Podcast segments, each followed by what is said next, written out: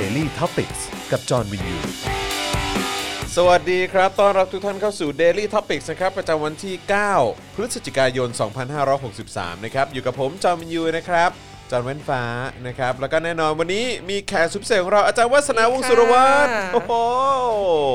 นะฮะกลับมาอีกครั้งหนึ่งนะครับขอบพระคุณมากๆเลยนะฮะที่ให้เกียรติมาพูดคุยกันเดี๋ยวนี้เปิดสัปดาห์วันจันทร์แล้วก็ปิดสัปดาห์วันศุกร์โอ้เยี่ยมเลยเจอกันบ่อยนะฮะอารวาสนะฮะอารวาสรับเชิญนะฮะแล้วก็อารวาสแบบเต็มๆนะฮะทิ้งท้ายกันสู่สัปดาห์นะครับผมนะฮะแล้วก็แน่นอนอาจารย์แบงค์พลาสมานีออนด้วยนะครับสวัสดีครับครับเพิ่มนะฮะก็เมื่อเช้านี้เล่าให้ฟังก่อนละกันนะครับว่าเมื่อเช้านี้มีการถ่าย Weekly Topics ไปด้วยนะครับ Weekly Topics เป็นเทปพิเศษนะครับที่เรามีโอกาสได้พูดคุยกับแขกของเราท่านนี้เนี่ยยอมรับว่าตนเองเคยเป็นสลิมมาก่อนนะครับแล้วก็ในวัยเจ็ดสิบสองปีโรคนี้รักษาหายโรคนี้รักษาหายจริงคนเราหายเป็นสลิมได้นะครับแล้วก็อายุเท่าไหร่ก็ตามก็สามารถหายเป็นสลิมได้ไม่มีใครแก่เกินเรียนใช่ครับผมนะซึ่งถือว่าเป็นเรื่องที่น่ายินดีมากเราก็เลยมาเจาะลึกนะฮะว่าที่มาที่ไปเคยเป็นสลิมยังไงนะฮะความคิดเป็นอย่างไรตอนนั้นนะฮะแล้วก็อะไรที่ทำให้หายเป็นสลิมนะฮะซึ่งถือว่าเป็นการมารุมมาตุ้มมากๆเพราะว่ามีผมมีพ่อหมอมีพี่โรซี่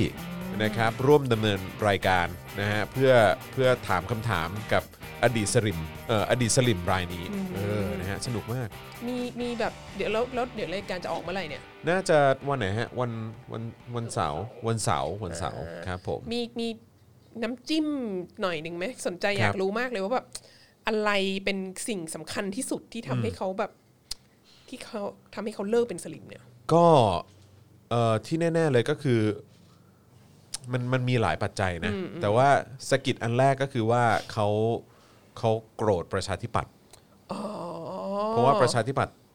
ตระบัดสัตว์ไปเข้าร่วมรัฐบาลบอกว่าจะไม่ร่วมรัฐบาลแล้วก็เสร็จแล้วก็ตอนหลังก็ไปเข้าใช่นะฮะแล้วก็เริ่มเห็นปัญหาเรื่องของการคอร์รัปชันนะฮะสองมาตรฐานอะไรต่างๆของการใช้กฎหมายรัฐธรรมนูญปีหกสิบว่ามีปัญหาอะไรอย่างเงี้ยองค์กรอิสระอะไรต่างๆกกต.ปปช.ศาลรัฐธรรมนูญอะไรแบบเนี้ยเออเขาก็แบบว่าคือมันมีหลากหลายสิ่งที่เขาเห็นมาเป็นระยะระยะแล้วเขาก็ดูเป็นระยะยาวแล้วเขาก็คือคือพูดง่ายๆเหมือนกับว่าทั้งหมดนี้มันไม่ได้มันไม่ได้เป็นไปตามความมุ่งหวังที่เขาอยากจะให้เป็นตอนที่เขาแบบสนับสนุนกปปสหรืออะไรตอนนั้นใช่ไหมตอนตอนนั้นเขาก็บอกเหมือนกันว่าเออแบบเฮ้ยจริงๆแล้วปฏิรูปก่อนเลือกตั้งก็ดีนะเออก็ก็ก็น่าสนใจดีอะไรอย่างเงี้ยแต่เสร็จแล้วมันไม่มีการปฏิรูปอย่างที่เขาคิดแล้วเขาก็เลยประยุทธ์เข้ามาเออแล้วก็แบบว่าโอเคประยุทธ์เข้ามาก็ปฏิรูปแก้ปัญหาเคลียร์คอร์รัปชันอะไรสักปีนึงเนาะแล้วเดี๋ยวประยุทธ์คงไปเนาะอะไรอย่างเงี้ยแล้วประยุทธ์มันก็ไม่ไปอะไรอย่างเงี้ยแล้วก็เห็นเรื่องของการคอร์รัปชันต่างๆเห็นเรื่องของแบบความไม่มีมาตรฐานอะไรต่างๆเออดับเบิลสแตนดาร์ดในการบังคับใช้กฎหมายอะไรอย่างเงี้ยเขาก็เริ่มแบบค่อยๆตั้งคำถามไปเรื่อยๆจนแบบว่าเฮ้ยที่ผ่านมานี่เราโดนล้างสมองมาตลอดเลยนี่เออซึ่งก็พอตอนนี้นี่ก็กลายเป็นว่าสนับสนุนสามข้อของคนรุ่นใหม่มากๆนะฮะโดยเฉพาะข้อสามก็เจ้มจนมากด้วยเจ้มจนมากด้วยซึ่งผมเองก็ตกใจนะแบบโอ้โหเขาเข้มข้นมากเลยนะแต่อันเนี้ยอันเนี้ยมันดูเป็นวิธีการที่แบบมันดูเป็นวิธีการที่เป็นคนธรรมดาทั่วๆไปแล้วก็เป็นเหตุเป็นผลตรรกะมากเลยนะที่เขาจะแบบเปลี่ยนใจอะไรเงี้ยใช่ใช่ใช่เขาก็เออคนเราก็เปลี่ยนใจได้แต่ก็เราเราก็อาจจะได้ยินอะไรคล้ายๆอย่างนี้อย่างอย่างคุณสุกัญญามิเกลที่เขาพูดหรืออะไรอย่างนี้ใช่ไหมเออแต่ก็ก็ดีนะฟังเรื่องพวกนี้เราก็รู้สึกเออมีกำลังใจใช่แล้วก็อีกอย่างคือแบบพอมานั่งคิดดูแล้วก็แบบทีแรกก็รู้สึกเหมือนกับว่าเฮ้ยแม่งหกปีเจ็ดปีแล้วกับการที่เราอยู่กับไอ้ประยุทธ์เนี่ยเออแล้วก็แบบพวกพรรคพวกเนี่ยที่แม่งรัฐประหารเข้ามาเนี่ยแล้วก็แบบโกงเอาหน้าเข้ามาเนี่ยก็คือแบบว่าเราก็รู้สึกว่าทำไมมันยาวนานเหลือเกินอ่ะแต่ว่าจริงๆระยะเวลานี้มันก็ทำให้คนเปลี่ยนแปลงความคิดได้ด้วยเหมือนกันเราคิดว่าเราคิดว่าส่วนนึงอ่ะที่คนจำนวนมากยังไม่เปลี่ยนน่ะครับมันเป็นแบบอีโก้อ่ะเออเรารู้สึกว่ามันมันเป็นมันเป็นความเออแย่แล้วฉันต้องยอมรับว่าฉันผิดฉันต้องยอมรับว่าว่าฉันเข้าใจผิดหรือเหมือนแบบฉันฉันคาดหวังผิดมันไม่ได้ว่าไอ้การปฏิรูปอย่างก่อนเลือกตั้งมันไม่ได้เป็นอย่างที่ฉันคิดว่ามันจะเป็นอะไรอย่างเงี้ยแล้วก็เดี๋ยวเสียฟอร์มใช่ไหมเออในแง่นึงก็ก็ก็นึกถึงว่ามันก็มีคนคนอย่างคุณจอห์นวินยูและคนอย่างอีชันที่แบบว่าก็ คอยแซะสลิมอยู่ตลอดเวลามันก็อาจจะมันก็อาจจะทำให้เขาเขาก็ลำบากในการที่จะกลับมาเหมือนกันอะไรเงี้ยใช่ใช่ใช่ไม่ยอมเสียหน้าเนาะใช่แต่ว่าในขณะเดียวกันมันก็มีแบบมันก็ยังมีคนจำนวนหนึ่งที่เออเรื่องเรื่องนี้ทำให้นึกถึงเพราะว่าวันนี้ก็เห็นโพสต์ในในโซเชียลมีเดียเยอะมากใช่ไหมว่าแบบว่ามีคนมีแฟนคลับของ Nation จำนวนมากอ่ะเขาออกมาบอกว่าเขาจะเลิกดู Nation แล้วเขาจะเปลี่ยนช่องแล้วอะไรเงี้ยเราก็รู้สึกว่าโอ้โหเห็นแว็บแรกเราก็รู้สึกว่าโอ้โหในที่สุดก็ถึงวันที่คนจะเลิกดูเนชั่นกันหมดแล้วอะไรอย่างเงี้ยเออแต่ปรากฏว่าพอไปดูแบบเหตุผลที่เขาจะเลิกดูเนชั่นก็คือว่าแบบเนชั่นเริ่มทำข่าวม็อบเนชั่นเปลี่ยนไปอ่ะใช่ใช่ใช่ใช่ใช่ใช่ซึ่งเราบอกว่าโทนโทนของเนชั่นเปลี่ยนไปเออเปลี่ยนไปเออนำเสนอเยอะเหลือเกินกับแบบว่าการเคลื่อนไหวของเนชั่นไม่รักชาติเหมือนเมื่อก่อนอะไรอย่างเงี้ยเออใช่เราก็แบบเออเนอะมันมาถึงนะวันนี้จริงๆใช่ดังนั้นก็ก็เออก็มีคนรู้สึกว่าเออเนอะมันก็มีคนที่แบบที่บางทีที่เขาดูเนชั่นน่ะเขาก็อาจเขาก็อาจจะดูเพราะว่าเนชั่นพูดในสิ่งที่เขาอยากจะฟังเออไม่ใช่ว่าเนชั่นพูดเหล่านั้นแล้วเขาถึงเชื่ออ่าเออคือเขาพูดอะไรที่มันตรงใจเขาเออแล้วเมื่อถึงวันหนึ่งที่เนชั่นก็จะไม่นำเสนอสิ่งเหล่านั้นแล้วเนี่ยเขาก็จะเลิกดูจะไปหาอย่างอื่นที่มันตรงใจเขามากกว่าอะไรเงี้ยซึ่งมันมีไหมอ่ะคือถ้าเกิดมีก็คือต้องต้องฟังต้องฟังแบบนายกหรือว่าคนในรัฐบาลแถลงข่าวตรงๆเลยนะอืมคือคิดว่าสถาบันทิศทางไทยอ่ะควรจะต้องสร้างสำนักข่าวของตัวเองขึ้นมาใช่ใช่ใช่ทำอย่างนั้นเลยไหมให้พี่อู๋เป็นเอ็นเคอร์อะไรเงี้ยเออเป็นแบบว่าจะผันตัวมาเป็นเป็นคนเล่าข่าวเออเป็นคนเล่าข่าวเป็นคนเล่าข่าวแล้วก็ทำรายการแบบคนอวดผีอะไรไปด้วยพร้อมกันอะไรเงี้ยสามารถแต่ว่าแต่ว่าก็ก็ก็น่าสนใจดีนะฮะก็คือว่าวันนี้คือเมื่อสัปดาห์ที่แล้วก็เจ๊ปองใช่ไหมแล้วก็ใครอีกคนหนึ่งอ่ะเออก็ก็ลาออกใช่ไหมแล้วก็มีการโพสต์ด้วยว่าอะไรเดี๋ยวตบเลือกกบปากเลยเออถ้าเกิดว่าบอกว่าฉันแบบว่าไปมีงานที่อื่นรอแล้วอะไรเงี้ยตอนนี้ฉันยังตกงานอยู่เลยนะอะไรอย่างเงี้ยยังไม่มีอนาคตเลยใช่แล้วก็วันนี้ก็วันนี้คุณกระดกคุณคุณกระดกเออครับผมนะฮะก็ก็ลาออกจากเนชั่นใช่ออกพร้อมทีระป่ะน่าจะพร้อมกันเนาะใช่เขาเข้าใจว่าอย่างนั้นเออเขาไปเขาไปเป็นแพ็คคู่ใช่ไหมฮะเออครับผมก็ก็นั่นแหละก็ก็คนนี้ก็ไปคนหนึ่งซึ่งก็น่าสนใจว่าเออเขาจะไปไหนอ่ะก็มีข่าวใช่ไหมข่าวที่แบบว่าไปนิวสิบแปดใช่ไหมเออที่ที่ที่คุณปองจะออกมาตบเลือดกับปากเนี่ยใช่แต่มันก็น่าสนใจนะว่าแบบทางนิวสิบแปดจะจะโอเคเหรอจะเอาเหรอคือถ้าเกิดเอาเนี่ยก็โอกาสที่มันจะมี แฮชแท็กแบนสปอนเซอร์นิวสิบแปด เนี่ยก็อาจจะมีนะอืมคือมีโอกาสตามมาแน่ๆอืมเพราะว่าตามสไตล์แล้วก็ลักษณะของทั้งสี่ท่านเนี่ยในการรายงานข่าวก็สไตล์ของเขาเนี่ยมันก็คงจะไม่ต่างกับตอนที่เขารายงานที่ Nation ป่ะเออแต่จริงๆมันน่าสนใจว่าแบบถ้าเผื่อเขามีฐานมวลชนมากเพียงพอเนาะถ้าเผื่อว่ามันมีคนที่แบบรักชาติเยอะขนาดนั้นอะไรเงี้ยทำไมเขาไม่แบบทำไมเขาไม่เป็นสปอนเซอร์ให้อะไรอย่างที่บอกนี่แหละทำแบบสำนักข่าวสถาบันทิศทางไทยอะไรเงี้ยแล้วก็ทำสิแล้วก็ทำออกมาเลยเออต้องแคร์ทำไมก็ตอนนั้นที่ตอนนั้นที่มีกระแสแบรนด์สปอนเซอร์เนชั่นใช่ไหมอ่ะเออก็ยังบอกว่าไม่ไม่เป็นไรอยู่เลยใช่ไหมบอกว่าเออเราไม่กลัวเรายืนหยัดแบบเขาเรียกอะไรรักชาติหรือปกป้องสถาบันอะไรเงี้ยใช่ใช่แต่ว่าแต่ว่าได้ข่าวว่าพูดอย่างแต่ว่าอาการนี้อีกอย่างหนึ่งนะฮะเพราะเห็นมีคนข้างในก็บอกว่ากระทบว่ากระทบหนักเลยว่ะเออครับผมก็ก็รอดูว่าเป็นยังไงมีคนบอกว่าก็ไปฟังคุณสนธิแทนแต่คุณสนธิเขาก็เขาก็เหมือนวิพากษ์วิจารณ์รัฐบาลพลเอกประยุทธ์เหมือนกันนะใช่ไหมเพราะฉะนั้นจะถูกใจหรือเปล่านั่นก็อีกเรื่องนึงเอออาจจะต้องอาจจะต้องมารวมรวมกันหลายๆคนคุณสนธิจะยอมให้แบบว่าอย่างคุณกนกหรือคุณเจ๊ปองอะไรมาอยู่ไหมเขาเรียกอะไรมาแบบว่ามาแข่ง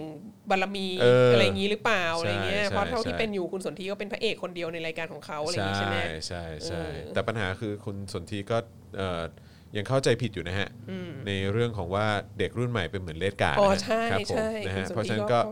ย้ำคุณสนธิว่าดูวาสนาละวาดย้อนหลังได้นะฮะอธิบายอย่างเข้มข้นมากนะฮะเออก็ก็ลองก็ลองไปย้อนดูแล้วกันนะครับอ่าโอเคใครเข้ามาแล้วก็ขอความกรุณานะครับช่วยกดไลค์แล้วก็กดแชร์กันด้วยนะครับแล้วก็ใครที่อยากจะร่วมสนับสนุนให้เรามีกำลังในการผลิตรายการต่อไปได้นะครับก็สามารถสนับสนุนเราได้ผ่านทางบัญชีกสิกรไทยนะครับศูนย์ หก เก้า แปด เก้า เจ็ด ห้า ห้า สาม เก้านะครับหรือว่าสแกน คิว อาร์ Code ก็ได้ด้วยเหมือนกันนะครับนะฮะเมื่อคุณสนับสนุนเข้ามานะครับก็จะทำให้เรามีกำลังในการผลิตคอนเทนต์ออกมาอยู่เรื่อยๆนะครับผมรวมถึงช่องทางอื่นๆด้วยนะครับไม่ว่าจะเป็นทาง YouTube Membership นะครับกดปุ่มจอยหรือว่าสมัครข้างปุ่ม Subscribe ได้เลยนะครับแล้วก็ไปเลือกแพ็คเกจในการสนับสนุนเรานะครับเมื่อคุณสนับสนุนเราผ่าน YouTube Membership แล้วเนี่ยจะมีโลโก้แปะท้ายด้วยนะครับว่าคุณเป็น membership ของเราเป็นบุคคลพิเศษด้วยนะครับแล้วก็ทางเอ่อ Facebook นะครับก็กดปุ่ม Become a supporter ได้เลยนะครับนะฮะนี่ก็ถือว่าเป็นการสนับสนุนเราแบบรายเดือนเช่นเดียวกันนะครับอันนี้ก็จะถือว่าเป็นบุคคลพิเศษนะครับได้เข้ากรุ๊ปลับของเราด้วยนะครับแล้วก็ใครที่อยากจะช้อปปิ้งนะฮะเอ่อสินค้าของ SpokeDark ที วี นะครับก็ไปช้อปปิ้งกันได้ที่ SpokeDark Store นะครับหรือจะส่งดาวเข้ามาก็ได้ด้วยเหมือนกันนะครับผมนะฮะอ่ะโอเคนะครับเอ่อโอ้โหคอมเมนต์เข้ามาเยอะสวัสดีอาจารย์เอกชัยนะครับสวัสดีขาประจำของเราหลายๆท่านนะครับคุณเผือกบอกว่าเจ๊ปองจะมาเจาะข่าวตื้นแทนโอ้โหเออเมื่อวานเป็นเล่นไปเมื่อวานคุยกับพ่อหมออยู่ครับครับทำไมฮะพ่อหมอก็แบบโอ้โหนี่ออกกันแทบจะแบบว่ายกทีมไปตั้งสำนักข่าวได้เลยนะเนี่ยเราก็ยังบอกพ่อหมอเลยว่าแบบเออเราไม่ไปท้าทามเจ๊ปองไม่อยู่สป็อกดาร์กเลยโอ้โหครับผมหน้าก็ยังไม่อยากมองเลยฮะหน้าหน้าเขายังไม่อยากมองเราเลยฮะเออใช่แต่เราเปิดกว้างนะคะเราแบบเราใจกว้างเห็นต่างได้ไม่ไม่แตกแยกอะไรนะแตกต่างไม่แตกแยกแตกต่างไม่แตกแยกคุณคุณกนกนี่เราก็เคยเชิญนะเออแต่เขาเขาปฏิเสธที่จะอยู่ร่วมจอเดียวกันหรือว่าแม้กระทั่งแบบเออแบบแชร์อากาศในห้องเดียวกันเนี่ยก็แบบว่าแบบไม่ได้เหรอใช่ใช่ผมแบบผมไม่ร่วมจอคนพันนั้นคือหมายถึงผมเออครับผมนะฮะโอเคก็ได้เออครับผมไม่เป็นไรไม่เป็นไรแต่เมื่อวานนี้คุณกนกยังยังไม่ประกาศว่าออกจาก Nation ไงเราก็เลยไม่ได้ยกคุณกนกขึ้นมาคุยกับพ่อหมออะไรอย่างเงี้ยใช่ใช่ตอนนี้ก็ออกแล้วเนอะสนใจมาไหมรู้สึกว่าอนาคตตัวเองไม่ชัดเจนเนี่ยมานั่งคุยได้นะคุยกับ SpokeDark ได้นะฮะเราก็สามารถก็ถ้าเผื่อว่าเราต่อไปเราอาจจะทำรายการใหม่เป็นรายการสลิมกับใจอะไรเงี้ยเริ่มต้นจากเมื่อเช้านี้ใช่ไหมแล้วต่อไปอาจจะเชิญเจ๊ปองกับคุณกนกมาเป็นแบบผู้ดำเนินรายการร่วมอะไรระดับแกนนำระดับระดับแบบว่าคนบนเวทีใช่ว่ามานั่งคุยคงสนุกดีนะใช่ขนาดคุณกนกก็ยังรักษาหายได้เลยอะไรเงี้ยใจอินสปิเรชั่นแนลมากใช่ใช่ใช่ถูกต้องครับถูกต้องครับนะฮะนะฮะอ่ะสวัสดีคุณพัชด้วยนะครับแล้วก็หลายๆท่านที่เข้ามานะครับทักทายเข้ามาได้นะครับผมนะฮะมาคุยกันนะครับอ่ะมีคนบอกว่าให้พูดเรื่องส่งจดหมายหน่อยอ่ะเดี๋ยววันนี้คุยกันครับผมนะฮะวันนี้ก็เอ่อเอารวบรวมข้อมูลมาแล้วนะครับเดี๋ยวจะมาเล่าให้ฟังถึงเหตุเหตุการณ์เมื่อวานนี้นะครับซึ่งเมื่อวานนี้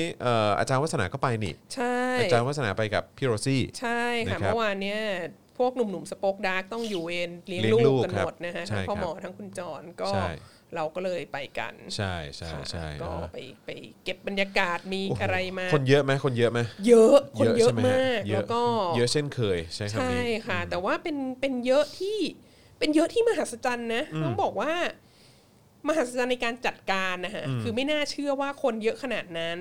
แล้วก็มากันไม่ได้มีการ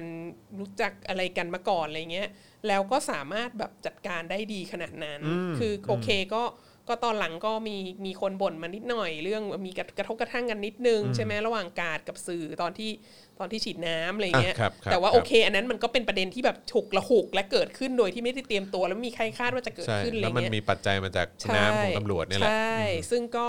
โอเคซึ่งเราก็คิดเราก็มั่นใจว่าถ้าถ้าคราวหน้าเขาก็คงจะ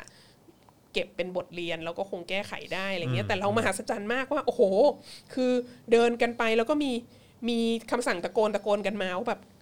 เข้าแถวเข้าแถวเข้าแถวเข้าแถวอะไรอย่างเงี้ยแล้วเราก็แบบเฮ้ยอันนี้มันเหมือนแบบมันเหมือนเรียนลูกเสือสมัยประถมเลยอ่ะแต่ว่าคือทุกคนก็เป็นคนที่มาจากที่ต่างๆกลุ่มต่างๆไม่รู้จักกันอายุต่างกันต่างเพศต่างวัยอะไรทุกอย่างแล้วทุกคนก็อยู่ดีๆก็แบบจัดเป็นแถว มาแบบอย่างเป็นระเบียบโอ้ดีจังเลยเนาะประเทศเราก็เข้าแถวได้อะแล้วก็สั่งแบบเออเอาเอาหมวกเอาร่มอะไรเงี้ยก็ก็ส่งมาตามแถวอะไรเงี้ยซึ่งในฐานะที่ตัวเองติดตามการชุมนุมที่ฮ่องกงเมื่อปีที่แล้วอ่ะคือเห็นเลยว่านี่คือแบบนี่คือแท็กติกเดียวกันในเรื่องจัดแถวแล้วส่ง organize มา organize ไปอะไรเงี้ยแล้วก็แล้วก็ชื่นชมการจัดการของการ์ดต่างๆมากมีการ์ดหลายรูปแบบแล้วก็หน่วยพยาบาลอะไรเงี้ยคือไปเมื่อวานนี้น่าจะเป็นครั้งแรกที่มีความรู้สึกว่าโอ้โหนี่มันแบบม็อบมืออาชีพมากเลยนะคือเป็นม็อบมืออาชีพที่ไม่ได้ไม่ได้จัดตั้งอ่ะในแง่ที่ว่าเราไปอ่ะเรารู้ว่าเราไม่ได้จัดตั้งแน่ๆแล้วก็คนที่เราไปเจอที่นั่นอะไรต่างๆหลายๆคนน่ะก็สุดจะมั่วซั่วมาจากที่ไหนก็ไม่รู้ไม่รู้เยอะแยะมากมายอะไรเงี้ยแล้วก็แล้วก็ยังสามารถจัดการให้มันเป็นขนาดนี้ได้แล้วไม่มีความรุนแรงไม่มีอะไรไม่มีความรุนแรงจากฝ่ายเราอะไรเงี้ยก็ประทับใจมากครับผมครับผมนะฮะก็เดี๋ยวเดี๋ยวตรงพาร์ทรายละเอียดเดี๋ยวเราจะมาคุยกันนะครับผมนะฮะคุณปาล์มเวก้าบอกว่ามีท่าทางประกอบตอนขอร่มขอหมวกด้วยชื่นชมมากๆใช่ใช่ใช่ใช่ใช่ขอหมวกขอร่มใช่ใช่เออถ้าเกิดว่าเป็นตรงตอนนั้นตอนนั้นผมไปที่ไหนนะตรงห้าแยกลาดพร้าวก็จะมีขอแว่นเออขอแว่นก็จะมีท่านี้ด้วยนะครับมีขอน้ำแล้วก็เต็มไปหมดเลยอีกอันที่ประทับใจมากมาช่วงไม่เลือกงานไม่ยากจนคือทันทีที่มีแบบคนตะโกนมาว่าฉีดน้ำแล้วฉีดน้ำแล้วอะไรเงี้ยคุณพี่ ซี ไอ เอ ก็ควักเสื้อกันฝนออกมาขายยี่สิบบาทยี่สิบบาทยี่สิบบาททันทีอะไรเงี้ยเออซึ่งเราก็โคตรพร้อมอ่ะเออเราก็เราก็ได้อุดหนุนไปเพราะว่าพี่โรซี่ไม่ได้เอาเสื้อกันฝนไปใช่ไหมเอาล่มไปก็คือส่งให้เขาไปแล้วอะไรเงี้ยแต่เราก็รู้สึกว่าโอ้โหพี่พี่พี่ ซี ไอ เอ เนี่ยพร้อมมากจริงครับครับค่ะก็แล้วก็แล้วก็ดีด้วยเพราะว่าคนที่อยู่ตรงนั้นเขาก็ต้องการอยากจะได้เสื้อฝนน่ะแล้วมันก็ไม่ก็ขายในราคาที่เออรับได้จับต้องได้อะไรเงี้ยแต่ว่าเราก็เราก็รู้สึกว่าเศรษฐกิจเฟื่องฟูมากจริงเมื่อวานนี่โอ้โหอีกนิดนึงจะเป็นตลาดนัดแล้วอ่ะคือของกินอลังมากนี่ไม่ได้รวมถึงแบบว่ากุ้งเผากุ้งเผาที่เขากล่าวขวัญกันนะอย่างอื่นที่ขายขายกันอยู่เนี่ยโอ้โหน้ำท่าอุดมสมบูรณ์มากค่ะเยี่ยมเลยนะครับแต่ว่าก็ฝากด้วยนะสำหรับคนที่ไปร่วมชุมนุมนะครับแล้วก็อาจจะแบบว่ามีการส่งต่อร่มหมวกกันน็อกแว่นเวิร์นอะไรต่างๆนะครับถ้าเป็นไปได้ใครที่ติดไม้ติดมือกลับมาเนี่ยก็รอบหน้าที่ไปเนี่ยก็ก็ขอให้เอาเอาติดมือไปด้วยนะครับเพราะว่าอย่างผมไปห้าแยกเนี่ยก็ร่มนี่ผมก็ได้ส่งต่อไปเรียบร้อยเมื่อวานนี้พี่โรซี่ก็มีร่มก็ส่งต่อไปเรียบร้อยนะครับเพราะฉะนั้นก็คือเราก็คงจะต้องไปซื้อร่มใหม่กันนะเออนะครับแต่ว่าใครที่ได้รับร่มของพวกเราไปนะครับก็เก็บไว้ใช้ครั้งต่อไปแล้วกันถูกต้องนะครับผมอีกอย่างที่ทำเมื่อวานที่ไม่เคยทำมาก่อนแล้วก็คิดว่าเป็นสิ่งที่ดีมากคือเสื่อปูนั่งอ่ะอันละยี่สิบบาทอ่ะที่ที่มันเป็นพลาสติกใช่ไหมใช่เมื่อวานนี้เราได้นั่งทับอะไรนะฮอตซอสของแมคโดนัลด์ก็คือเป็นก็เป็นเป็นเสือใช่ไหมแล้วเป็นลายไอ้ฮอตซอสเนี่ยเออเราก็คือเราก็พอดีมีเวลาแล้วมันไม่ได้มันไม่ได้ฝนตกเปียกแฉะไงก็เลยพับเราก็เอากลับมาด้วยเออดังนั้นคราวหน้าก็จะเอาไปอะไรเงี้ยคือคือไอ้ของพวกนี้มันได้ใช้ตลอดแหละอะไรเงี้ยแล้วก็คือทิ้งไว้มันก็เป็นขยะใช่ไหมก็เอากลับมาก็ค่ะก็เออเราคงจะต้องเขาเรียกว่าอะไรอ่ะคงคงจะมีอีกหลายรอบอะฮะที่จะต้องออกไปหลายต่อหลายคนก็บอกว่าเอ้ยทำไมมันถึงทำไมมันถึงยังยืดเยื้อเอ่อทำไมประยุทธ์แม่งไม่ออกสักทีวะเออหรือว่าแบบทำไมเรื่องของรัฐธรรมนูญหรือเรื่องของการปฏิรูปสถาบันทำไมมันยังดูนิ่งหรืออะไรอย่างเงี้ยแต่ว่าแต่อันนี้ในความรู้สึกผมนะผมรู้สึกว่าไม่นะผมรู้สึกว่ามันมันมันมันมีมันส่งผลกระทบอะไรหลายๆอย่างนะคือกับการเคลื่อนไหวของประชาชนน่ะคือเอาง่ายๆเลยก็คือว่าที่แน่ๆเลยในช่วงระยะเวลาไม่กี่เดือนที่ผ่านมาเนี่ยคือการออกมาเคลื่อนไหวของประชาชนการออกมาแสดงพลังกันเยอะขนาดนี้เนี่ยอย่างต่อเนื่องเนี่ยแล้วก็ยิ่งถ้าเกิดต่อเนื่องไปเรื่อยๆเนี่ยผมว่ามันมันน่าจะพาเราไปในจุดที่เราไม่เคยคาดฝันมาก่อนอ่ะอย่างอย่างช่วงที่ผ่านมาคือเราไม่เคยคาดว่าเราจะสามารถพูดถึงสถาบันหรือว่าหรือว่าแบบทะลุเพดานจนตอนนี้ไม่เหลือเพดานแล้วอ่ะเออได้ถึงขนาดนี้ราคาปิวไปหมดแล้วใช่ใช่เอางี้ดีกว่าก็คือว่าเราอยู่มาในประเทศนี้ที่เราไม่เคยสามารถพูดถึงปัญหาที่เกี่ยวข้องกับสถาบันได้เลยอ่ะแล้วเราเพิ่งพูดในที่สาธารณะได้จริงๆอ่ะ ก็คือไม่กี่เดือนที่ผ่านมานะก็คือเดือนตุลานะใช่เออที่แบบที่ม็อบแฮร์รี่พอตเตอร์นั้นนะเป็นอันแรกอ่ะใช่ใช่แล้วคืนนี้มันเพิ่งเท่าไหร่เองนี่มันเพิ่งยังไม่สองเดือนเลยแม้กระทั่งคืออ่ะผมให้สามเดือนนะคือจากแค่แฮร์รี่พอตเตอร์ตั้งแต่แฮร์รี่พอตเตอร์ใช่ไหมมันเท่านั้นเองคือแล้วแล้วระบบนี้มันอยู่มาเป็นตั้งกี่ปีแล้วอ่ะกี่ทศวรรษกี่แบบยุคสมัยเราก็ไม่รู้ใช่ใช่ดังนั้นก็ก็ต้องให้เวลามันนิดนึงใช่ใช่ใช่เพราะฉะนั้นคือลองคิดดูสิครับว่าแค่ สามถึงสี่ เดือนเนี่ยมันมันสามารถสร้างความเปลี่ยนแปลงในระดับสังคมและระดับประเทศได้ขนาดนี้นะครับแล้วลองคิดดูว่าอ่ะถ้าเกิดว่าเราเรายังยืนหยัดแล้วก็ต่อเนื่องแล้วก็กดดันไปเรื่อยๆมันจะมันจะได้ขนาดไหนแล้วลองคิดดูว่าเมื่อวานนี้คือเราจัดการส่งจดหมายส่งจดหมายได้ให้ถึงเจ้าของหมาแล้วนะฮะเออครับผมนะฮะแล้วก็อีกอย่างนึงที่สำคัญมากน่าสนใจมากเดี๋ยวคุณจอนอาจจะมีพูดในรายละเอียดก็คือว่าเรื่องที่กลุ่มคนเสื้อเหลืองอ่ะมีการมาเรียกร้องให้ทำรัฐประหารทำรัฐประหารให้ทหารออกมาทำรัฐประหารแล้วก็มีหลายฝ่ายที่ออกมาบอกว่าอันนี้ผิดกฎหมาย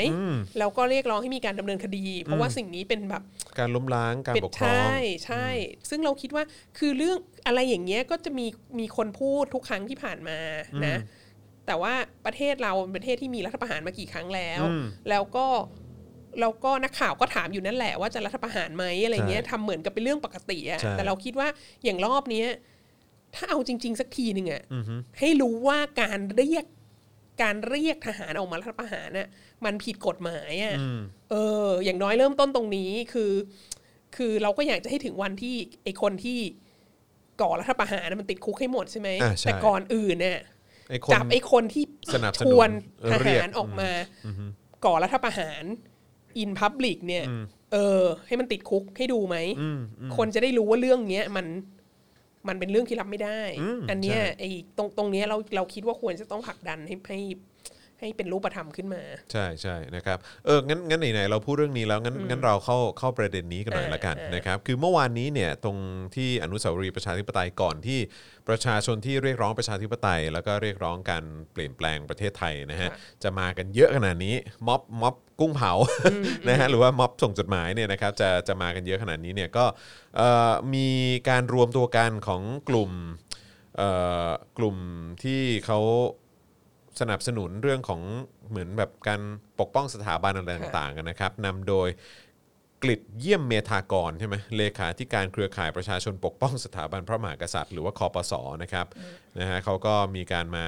รวมตัวกันอยู่ประมาณนึงนะครับนะฮะแล้วก็เอ่อเขาก็บอกว่าในวันที่เก้าพฤศจิกายนก็คือวันนี้นะฮะเวลา เก้าโมงเนี่ยทางเครือข่ายจะนัดรวมตัวกันที่หน้าทำเนียบเพื่อยื่นจดหมายให้พลเอกประยุทธ์จันทร์โอชานายกรัฐมนตรีนะครับแล้วก็เอ่อแล้วก็จะเดินมาหน้ากองทัพบกเพื่อยื่นจดหมายถึงพลเอกณรงค์พันธ์จิตแก้วแท้นะครับผู้บัญชาการทหารบกนะครับเพื่อเรียกร้องให้มีการรัฐประหารแล้วก็ชัตดาวน์ประเทศนะครับซึ่งเขาก็บอกว่าเออเดี๋ยวไอ้พวกรายละเอียดอะไรต่างๆเดี๋ยวเขาจะแบบว่ามามาพูดกันอีกทีหนึ่งนะฮะเออซึ่งอันนี้คือสิ่งที่เขาพูดเมื่อวานนี้ที่บริเวณ อ, อ, อนุสาวรีย์ประชาธิปไตยนะครับแล้วก็ต่อมาตอนประมาณสักสี่ทุ่มสี่ห้านะครับของเมื่อคืนเนี่ยในกลิดเขาก็โพสต์ Facebook นะฮะบอกว่าตามที่คปส.จะยื่นหนังสือถึงพลเอกประยุทธ์นะฮะแล้วก็พลเอกณรงค์พันธ์นะฮะอยากจะเรียนสื่อมวลชนนะครับศูนย์รวมประชาชนปกป้องสถาบันหรือว่าสปปสเนี่ยทราบว่าการยื่นหนังสือเป็นแผนการที่ตนและคณะกรรมการกลางคปสได้วางไว้เราจะเป็นกลุ่มที่นำหนังสือยื่นหนังสือต่อนายกนะฮะแล้วก็ผู้บัญชาการทหารบกในเช้าวันที่เก้าพฤศจิกายนนี้นะครับขอเชิญชวนสมาชิกคปสนะครับที่มีความประสงค์เนี่ยมารวมตัวกันด้วยนะครับแล้วก็หลังจากนั้นเนี่ยนะครับเขาก็มีการไปยื่นหนังสือใช่ไหมแล้วก็พอยื่นหนังสือเสร็จปุ๊บเนี่ยนะครับก็รู้สึกว่าจะไปยื่นกับแรมโบ้มั้งแรมโบ้อีสานคืออันนี้ไม่เข้าใจนะคือพวกตำรวจสน.ต่างๆเนี่ยที่แบบบุกไปพยายามจะจับเด็กๆถึงโรงพยาบาลเขาป่วยอะไรกันก็ยังจะไปขนาดนั้นบุกไปตามจะอายัดเขามาจากที่จะได้รับการปล่อยตัวจากคุกอะไรเงี้ยคือขยันมากเออขยันมากแล้วทำไมอย่างนี้คือถ้าถ้าเป็นเรานะเราจะคาดหวังว่าพวกนี้โผล่ไปถึงที่ที่ผบ.ทบ.อ่ะควรจะมีตำรวจมารอควรจะมีตำรวจรอแล้วแล้วก็แล้วก็แล้วก็เอาไปดำเนิน จับจับไปเลยอ่ะนึกออกมั้ยคือเพราะนี่คือเป็นภัยต่อความมั่นคงของชาติมากใช่อันนี้คือการเรียกร้องการทำรัฐประหารซึ่งเป็นการล้มล้างการปกครองใช่อันนี้มันกบฏนะเนี่ยใช่ๆๆสนับสนุนแบบนี้เลยนะครับนะฮะมีตำรวจมั้ยคะมีตำรวจไปสักคนนึงมั้ยไม่เห็นนะไม่เห็นเลยไม่เห็นนะครับอาจจะมีแบบที่เป็นคนมาดูแลความปลอดภัยนายกก็คงเท่านั้นละมั้งเออนะครับนะฮะในกรีฑาเขาบอกว่าเราปรึกษาและเห็นตรงกันในฐานะตัวแทนประชาชนที่จงรักภักดีนะฮะมายื่นจดหมายเปิดผนึกเพื่อบอกให้ทราบว่าประชาชนส่วนหนึ่งที่อยู่ข้างสถาบันและเชื่อมั่นนายกรัฐมนตรีจะเป็นกำลังใจในการปฏิบัติหน้าที่แก้ไขสถานการณ์ร้ายแรงตามที่เห็นสมควรและส่วนตัวคิดว่าการใช้กฎหมายพิเศษจะแก้ไขสถานการณ์ความขัดแย้งที่ลงลึกไปถึงแต่ละครอบครัวได้อย่างเด็ดขาดตนไม่ได้ระบุว่าจะต้องใช้วิธีรัฐประหารอ้าวแต่เมื่อวานบอกนี่ก็นั่นน่ะสินะฮะอยู่ดีๆวันนี้ก็พลิกนะฮะบอกว่าตนไม่ได้ระบุว่าจะต้องใช้วิธีรัฐประหารแต่จะใช้กฎหมายใดอยู่ที่ผู้มีอำนาจในการบริหารประเทศจะเห็นสมควรอ่าแต่ต้องไม่บอกผบ.ทบ.นะจ้ะนะฮะโดยนายกอาจจะปรึกษากับประธานรัฐสภาและฝ่ายที่เกี่ยวข้องเพื่อหาทางออกร่วมกันอย่างเช่นการตั้งสภาเยาวชนแห่งชาติเป็นต้นแหน่แหมทีงี้ก็แบบว่าจะมีการฟังเสียงเยาวชนแล้วเราต้องเราต้องเราต้องยังคงยืนยันและเรียกร้องให้ให้อย่างน้อยก็นายคนนี้แหละซึ่งพูดเมื่อวานนี้ว่าเชิญชวนให้รัฐประหารนายคนนี้ต้องติดคุกอ่ะใช่เออนะฮะเขาบอกว่าการชัตดาวน์เนี่ยจะเป็นวิธีการอะไรก็ได้นะฮะเอาวิธีการอะไรก็ตามขออภัยครับแต่รัฐบาลทหารนักการเมืองต้องออกมาบอกประชาชนในระดับฐานรากให้หยุดเถอะโดยแนวคิดของตนมองว่าทุกฝ่ายจะต้องมีการลงพื้นที่เปิดเวทีรับฟังความเห็นร่วมกันนะครับแล้วเรื่องนี้เราได้คุยกับทางกลุ่มผู้ชุมนุมนะฮะเอ่อตึ๊ดๆนะฮะกับที่เป็นศูนย์รวมประชาชนปกป้องสถาบันกษัตริย์หรือว่าสปปสและเครือข่ายระดับจังหวัดและภาคให้ได้ทราบแล้วนะครับผมนะฮะทั้งนี้จุดยืนของเราคือห้ามปฏิรูปสถาบันส่วนจะแก้ไขรัฐธรรมนูญหกสิบนั้นเราไม่ขัดข้องและเห็นด้วยเพราะเป็นส่วนหนึ่งที่ทำให้เกิดปัญหานะครับแต่คือส่วนส่วนหนึ่งที่ทำให้เกิดปัญหาของรัฐธรรมนูญปีหกสิบก็คือส่วนที่เกี่ยวข้องกับสถาบันด้วยป่ะถ้าไปแก้รัฐธรรมนูญหมวดหนึ่งหมวดสองอ่ะนั่นน่ะสิก็บอกว่าเออไม่ปฏิรูปสถาบันหรอกแต่ว่าแก้รัฐธรรมนูญหมวดหนึ่งอ่ะอืมโอเคไหมอ่ะนั่นน่ะสิเออนะครับซึ่งผมว่าเขาไม่โอเคใช่ใช่ครับผมนะแต่ว่าก็แล้วถ้าบอกว่าห้ามแตะหมวดหนึ่งหมวดสองมันก็ไม่ใช่การปฏิรูปจริงๆป่ะครับผมนะฮะแล้วอีกอย่างก็คือผมรู้สึกว่าคนอย่างเขานี่ก็คงเชื่อถืออะไรไม่ได้ฮะเพราะว่าเมื่อวานพูดอย่างวันนี้พูดอย่างเราคือแบบโอ้โหให้ลงพื้นที่แล้วฟังความคิดเห็นของประชาชนแล้วแบบที่แบบที่ผ่านมารัฐบาลไม่ทำเมื่อวานนี้เออเออเมื่อวานนี้ฟังประชาชนไหมอืมจดหมายตู้จดหมายไป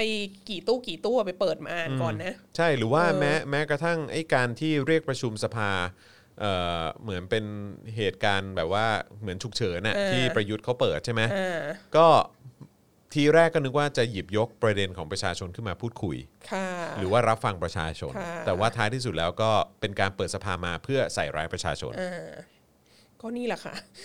เพราะฉะนั้นกฤษครับกฤษเนี่ยตื่นได้แล้วฮะกฤษครับกฤษควรจะติดคุกครับใช่ครับผมนะฮะแล้วกฤษร้องไห้ด้วยนะกฤษบอกว่าแบบเนี่ยแบบเสียใจมากที่เห็นแบบประชาชนมาจ๊วบจ๊าบสถาบันนึกว่าเสียใจมากร้องไห้หนักมากร้องไห้แบบแรงมากเสียใจมากที่จะติดคุก ไม่หรอกเออเขาอยู่ฝั่งถูกเขาไม่ติดคุกหรอกเออครับผมนะเพราะว่ารู้สึกว่าทางเอ่อตำรวจเนี่ยรู้สึกว่าจะมีประเด็นตำรวจด้วยนะเพราะเขาไปสัมภาษณ์ตำรวจด้วยเออนี่รองผบ.ชน.ไม่ฟันธงคนเรียกร้องรัฐประหารผิดมาตราหนึ่งร้อยสิบหกครับจะพี่ผิดได้ยังไงอ่ะอืมนะฮะพลตำรวจปิยะตะวิชัยนะฮะคนนี้นี่เขาเคยบอกแล้วว่าเขาจะดำเนินคดีคนแบบกี่แสนคนเขาก็จะดำเนินคดีเออเพิ่งรู้ว่าคือคนนี้รู้ว่าคนนี้คนนี้แหละครับอืมนี่แหละฮะไม่พอดีฉันน่ะไปเลคเชอร์ที่สถาบันแห่งหนึ่งฮะเมื่อไม่นานมานี้ครับอย่าบอกนะว่าเจอเขาเจอเขาแล้วเขามาแบบทักทายอะไรเป็นอย่างดีฉันก็มองฉันก็แบบคุ้นๆไหมอืมไม่รู้ว่าหน้าตาแบบทำไมอ่ะทำไมคิดว่าตัวเองเป็นคนสำคัญเหรออะไรเออเออเออฉันก็จำไม่ได้มาคุยด้วยฮะเออมาแบบน้องนี่นั้นกินข้าวหรือยังครับอะไรเงี้ยอ๋อเหรออืมครับแล้วก็เพิ่งมาเห็นออกข่าวนี่ก็อ๋ออีคนนี้แหละฮะคนนี้แหละครับที่เขาบอกว่าเนี่ยจะมีกี่คดีหรือว่าจะแบบคนที่มาร่วมชุมนุมจะมีแบบกี่แต่ว่าไม่รู้ว่าร้อยพันหมื่นแสนก็จะแต่ไม่รู้ไม่รู้ว่าการเรียกร้องรัฐประหารนั้นผิดไหมผิดไหมใช่ครับผมนะคือเขาบอกว่าพลตำรวจตรีปิยะตะวิชัยเนี่ยนะฮะรองผู้บัญชาการตำรวจนครบาลหรือว่ารองผบ.ชน.นะฮะ เผยวันนี้นะครับว่าต้องตรวจสอบพฤติกรรมและเนื้อหาในหนังสือของเครือข่ายประชาชนปกป้องสถาบันพระมหากษัตริย์หรือคปส.ก่อนที่เรียกร้องให้ทำรัฐประหารและชัตดาวน์ประเทศที่จะนำไปยื่นให้กับนายกรัฐมนตรีซะก่อนว่าเข้าข่ายปลุกปั่นยั่วยุให้เกิดความไม่สงบตามประมวลกฎหมายอาญามาตราหนึ่งร้อยสิบหกและการล้มล้างการปกครองหรือไม่นะครับแต่ว่าน้องมายก็โดนไปแล้วนี่หนึ่งร้อยสิบหกหลายๆคนก็โดนไปแล้วเนี่ยหนึ่งร้อยสิบหกนะฮะมีการตรวจสอบอะไรไหมเออตลกดีนะมีคลิปอยู่นะที่แบบที่แบบข่าว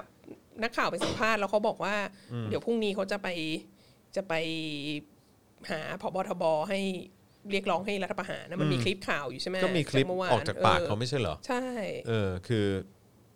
อันนั้นไม่พอใช่ไหมฮะไม่พอนี่แหละครับผมนะฮะก็เนี่ยแหละฮะความความเป็นมาตรฐานเดียวกันนะเนอะเออครับผมนะฮะแล้วก็วันนี้ทางผบ.ทบ.เขาก็มาตอบประเด็นเรื่องของการรัฐประหารอีกเช่นเคย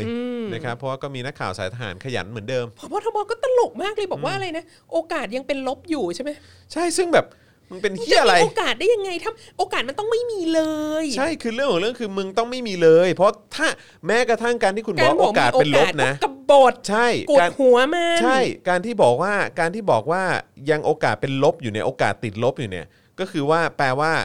ก็มีความเป็นไปได้มีความเป็นไปได้ที่วันหนึ่งโอกาสจะเป็นศูนย์และมีความเป็นไปได้ที่วันหนึ่งโอกาสจะเป็นบวกใช่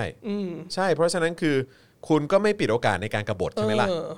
ใช่ไหมล่ะนี่เปิดโอกาสว่าสามารถมีการกบฏได้นะเนี่ยเพราะฉะนั้นปิยะตะวิชัยฮะช่วยไปดำเนินคดีได้ไหมฮะใช่พบทบด้วยใช่เออนอกจากกฤษแล้วเนี่ยก็ควรจะไปหานรงค์พันธุ์ด้วยนะฮะเออครับผมเพราะว่าบอกว่าโอกาสติดลบ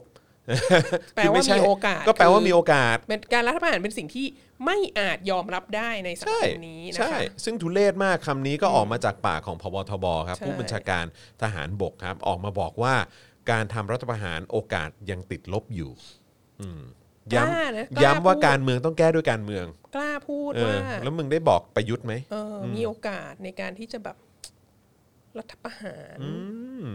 ล้มล้างรัฐบาลในพระบาทสมเด็จพระเจ้าอยู่หัวนั่นเนี่ยครับผมนะฮะแปลว่ายังมีโอกาสอยู่รู้สึกเจ็บช้ำมากกระทบกระเทือนความรู้สึกนะฮะของคนไทยที่รักชาติศาสตร์และกษัตริย์นะฮะครับผมนะฮะก็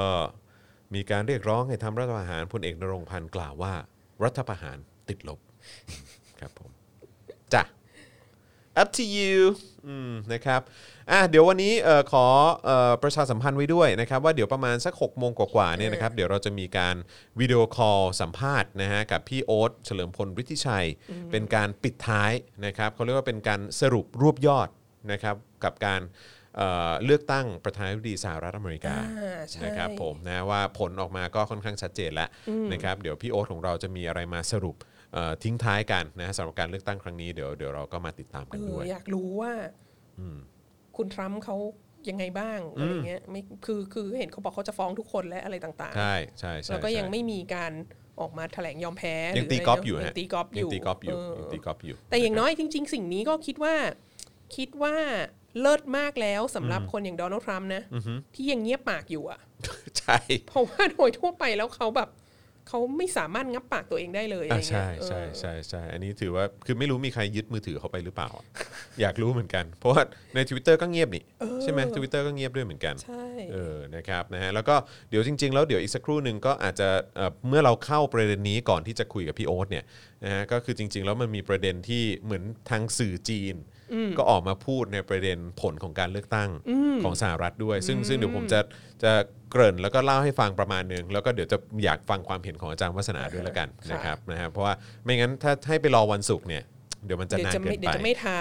ใช่เอออยากรู้เหมือนกันว่าสื่อจีนเขาว่ายังไงเขาว่าอย่างไรเพราะว่าสื่อไทยเนี่ยก็ก็ก็ก็ดูโดยทั่วไปก็คือจะแบบว่าเออไบเดนชนะแล้วทรัมป์แพ้อย่างนั้นอย่างนี้ใช่ไหมก็ก็ไม่ไม่ได้มีใครเทคซีเรียสลี่ที่ทรัมป์บอกว่ามีการโกงเลือกตั้งเท่าไหร่ใช่ไหมสื่อในเมืองไทยไม่ค่อยเห็นเท่าไหร่เออแต่ว่าก็มีแบบมีเพื่อนใน Facebook เราที่แบบสนับสนุนทรัมป์อะไรเงี้ยที่อยู่เมืองไทยอ่ะที่แบบว่าเนี่ยทำไมนักวิชาการผู้มีความรู้ในประเทศไทยอะไรที่แบบว่ารังเกียจการซื้อเสียงและการโกงเลือกตั้งในประเทศไทยเยอะมากเนี่ยทำไมถึงแบบ ยังชื่นชมยินดีกับการเลือกตั้งในสหรัฐอเมริกาอยู่อะไรเงี้ยที่แบบว่ามีการโกงเลือกตั้งมากขนาดนี้อะไรเงี้ยเราก็แบบโอ้โหคือคือทรัมป์ซัพพอร์เตอร์ในประเทศไทยเนี่ยก็หนักเลยนะก็ยังหนักอยู่ที่นี้เราก็ไม่แน่ใจว่ามันเป็นเพราะว่าเขาเป็นทรัมป์ซัพพอร์เตอร์ในประเทศไทยที่ใช้วาทกรรมอะไรเหล่านี้แล้วเขาก็เลยแบบปิดมาจากความบัดเขย่งและความอะไรของประเทศนี้หรือเปล่าหรือว่าหรือว่าเขาเป็นอย่างนั้นจริงๆอะไรเงี้ยเออเพราะว่าก็น่าสนใจเพราะว่าจากทางอเมริกาเราก็ไม่ค่อยเห็นหรืออาจจะเป็นว่าเพื่อนเราที่อเมริกามีเป็นทรัมป์ซัพพอร์ตเตอร์น้อยหรือไม่ค่อยจะพูดเรื่องนี้เท่าไหร่อะไรเงี้ยเออแล้วก็จากนอกประเทศประเทศอื่นๆเราก็ไม่เห็นใครที่จะแบบออกตัวแรงขนาดนี้อะไรเงี้ยทีนี้อันนี้เราเลยไม่แน่ใจว่าเอ๊ะมันเป็นมันมันเป็นเทรนด์ที่อเมริกาหรือเปล่าหรือมันเป็นเทรนด์ที่เมืองจีนหรือมันเป็นเทรนด์ที่ที่เขาติดมาจากการเมืองไทยอะไรเงี้ยใช่ใช่ใช่เพราะโดยปกติแล้วก็แบบประเทศอื่นๆหรือชาติอื่นๆเขาก็ไม่เขาไม่ได้กังขาการเลือกตั้งของสหรัฐนี่เออแล้วก็คือสิ่งหรือแม้กระทั่งอย่างอย่างตอนอัลกอร์กับทางเอ่อบุชเองเนี่ยก็คือแม้ว่าท้ายที่สุดมันก็ไปจบที่ศาลศาลเอ่อเขาเรียกว่าอะไรศาลสูงสุดอะหรอเออแต่ว่ามันก็มันก็จบมันก็เคลียร์ใช่มันก็เคลียร์แล้วก็คือคือเอ่อสิ่งที่สิ่งที่ทำแล้วก็พูดสนับสนุนทำจะพูดเนี่ยซึ่งเราก็รู้สึกว่าจริงๆมันไม่น่าจะเป็นเรื่องที่ที่อธิบายยากเลยนะว่าทำไมแบบถึงมีคะแนนเสียงเยอะแยะมากมายตามมาที่แบบให้นับหลังจากที่หมดเวลาลงคะแนนเลือกตั้งไปแล้วอะไรเงี้ยเอ้าก็เขาก็ก็เขาก็เลือกตั้งทางไปรษณีย์ไงใช่เขาส่งมาล่วงหน้าแล้วไงมันมีคนเลือกตั้งทางไปรษณีย์เยอะมากอ่ะก็ต้องก็ต้องนับไหมเนี่ยที่ส่งมาทางไปรษณีย์อะไรเงี้ยจะไม่นับคะแนนจากไปรษณีย์มันก็ไม่ได้ป่ะวะมันก็เป็นการตกลงกันตั้งแต่แรกว่าอยู่เลือกตั้งทางไปรษณีย์ได้แล้วทางฝ่ายเดโมแครตเขาก็สนับสนุนให้คนเลือกตั้งทางไปรษณีย์เพราะว่าเขาแบบอยากออกมาอยากจะแบบโซเชียลดิสแทนซิ่งอะไรอย่างงี้ใช่ไหมมันมีปัญหาเรื่องโควิดระบาดอะไรก็ว่าไปอะไรเงี้ยเราก็เลยรู้สึกว่าแบบเออมันเป็นมันเป็นข้อโต้แย้งที่ประหลาดอ่ะใช่ใช่ใช่ใช่เออแล้วเดี๋ยวเดี๋ยวฟังพี่โอ๊ตได้แล้วอีกคนนึงที่ผมที่ผมที่ผมรู้สึกว่าเออเขาเรียกว่าอะไรอ่ะที่อีกคนหนึ่งที่ผมรู้สึกเป็นห่วงมากแล้วก็อยากจะฟังความเห็นเขาก็คือคุณปลื้มเนี่ยเออใช่ซึ่งซึ่งเหมือนเหมือนว่าจะมีคุณแบดเดย์บอกว่าคุณคุณปลื้มวันนี้ไม่มาจัดรายการเหรอฮะ ซึ่งพรุ่งนี้ก็น่าสนใจพรุ่งนี้เอ่อพรุ่งนี้เช้า สิบโมงครึ่ง นเนี่ยเดี๋ยวจะสัมภาษณ์อาจารย์วิโรจน์ใช่จะจะจัดรายการคู่กับอาจารย์วิโรจน์อาลีนะครับซึ่งก็อยากจะฟังความเห็นของอาจารย์วิโรจน์ด้วยเหมือนกันนะครับว่าเป็นอย่างไรบ้างนะครับแล้วก็ได้พูดคุยกับคุณปลื้มบ้างไหมเออนะครับเพราะดูคุณปลื้มก็ไม่ค่อยพอใจกับเอ่อกับผลการเลือกตั้งสักเท่าไหร่อาจารย์วิโรจน์นี่เข้าใจว่าเป็นหนึ่งในคนที่ชนะพนันนะฮะแล้วรู้ไหมมีใครแพ้พนันอีกคนนึงคำพกาค่ะเอ้าเหรอฮะคำพกาพนันข้างทรัมป์อ๋อเหรอฮะคิดว่าคิดว่าทรัมป์ชนะเหรอฮะใช่ค่ะอ๋อเหรอฮะไม่แต่คิดว่าคำพกาทำอย่างนี้เพราะว่าคำพกาต้องการช่วยฝั่งเราอ๋อเพราะว่านางอ่ะแทงข้างคนไหนคนนั้นแพ้ตลอดเลยอ๋อครับผมอารมณ์เดียวกับอีเจี๊ยบเรียบด่วนเลยนะฮะครับผมนะฮะอ่ะโอเคนะครับก็เดี๋ยวเราจะมาเข้าประเด็นนี้กันก่อนละกันเนาะประเด็นการชุมนุมเมื่อวานนี้นะครับซึ่งก็เกิดเหตุหลายๆอย่างนะครับหลายๆเหตุการณ์ก็ต้องติดตามกันแล้วก็ต้องจดจำกันด้วยนะฮะกับสิ่งที่เกิดขึ้นกับประชาชนนะฮะหรือว่าราษฎรนะฮะ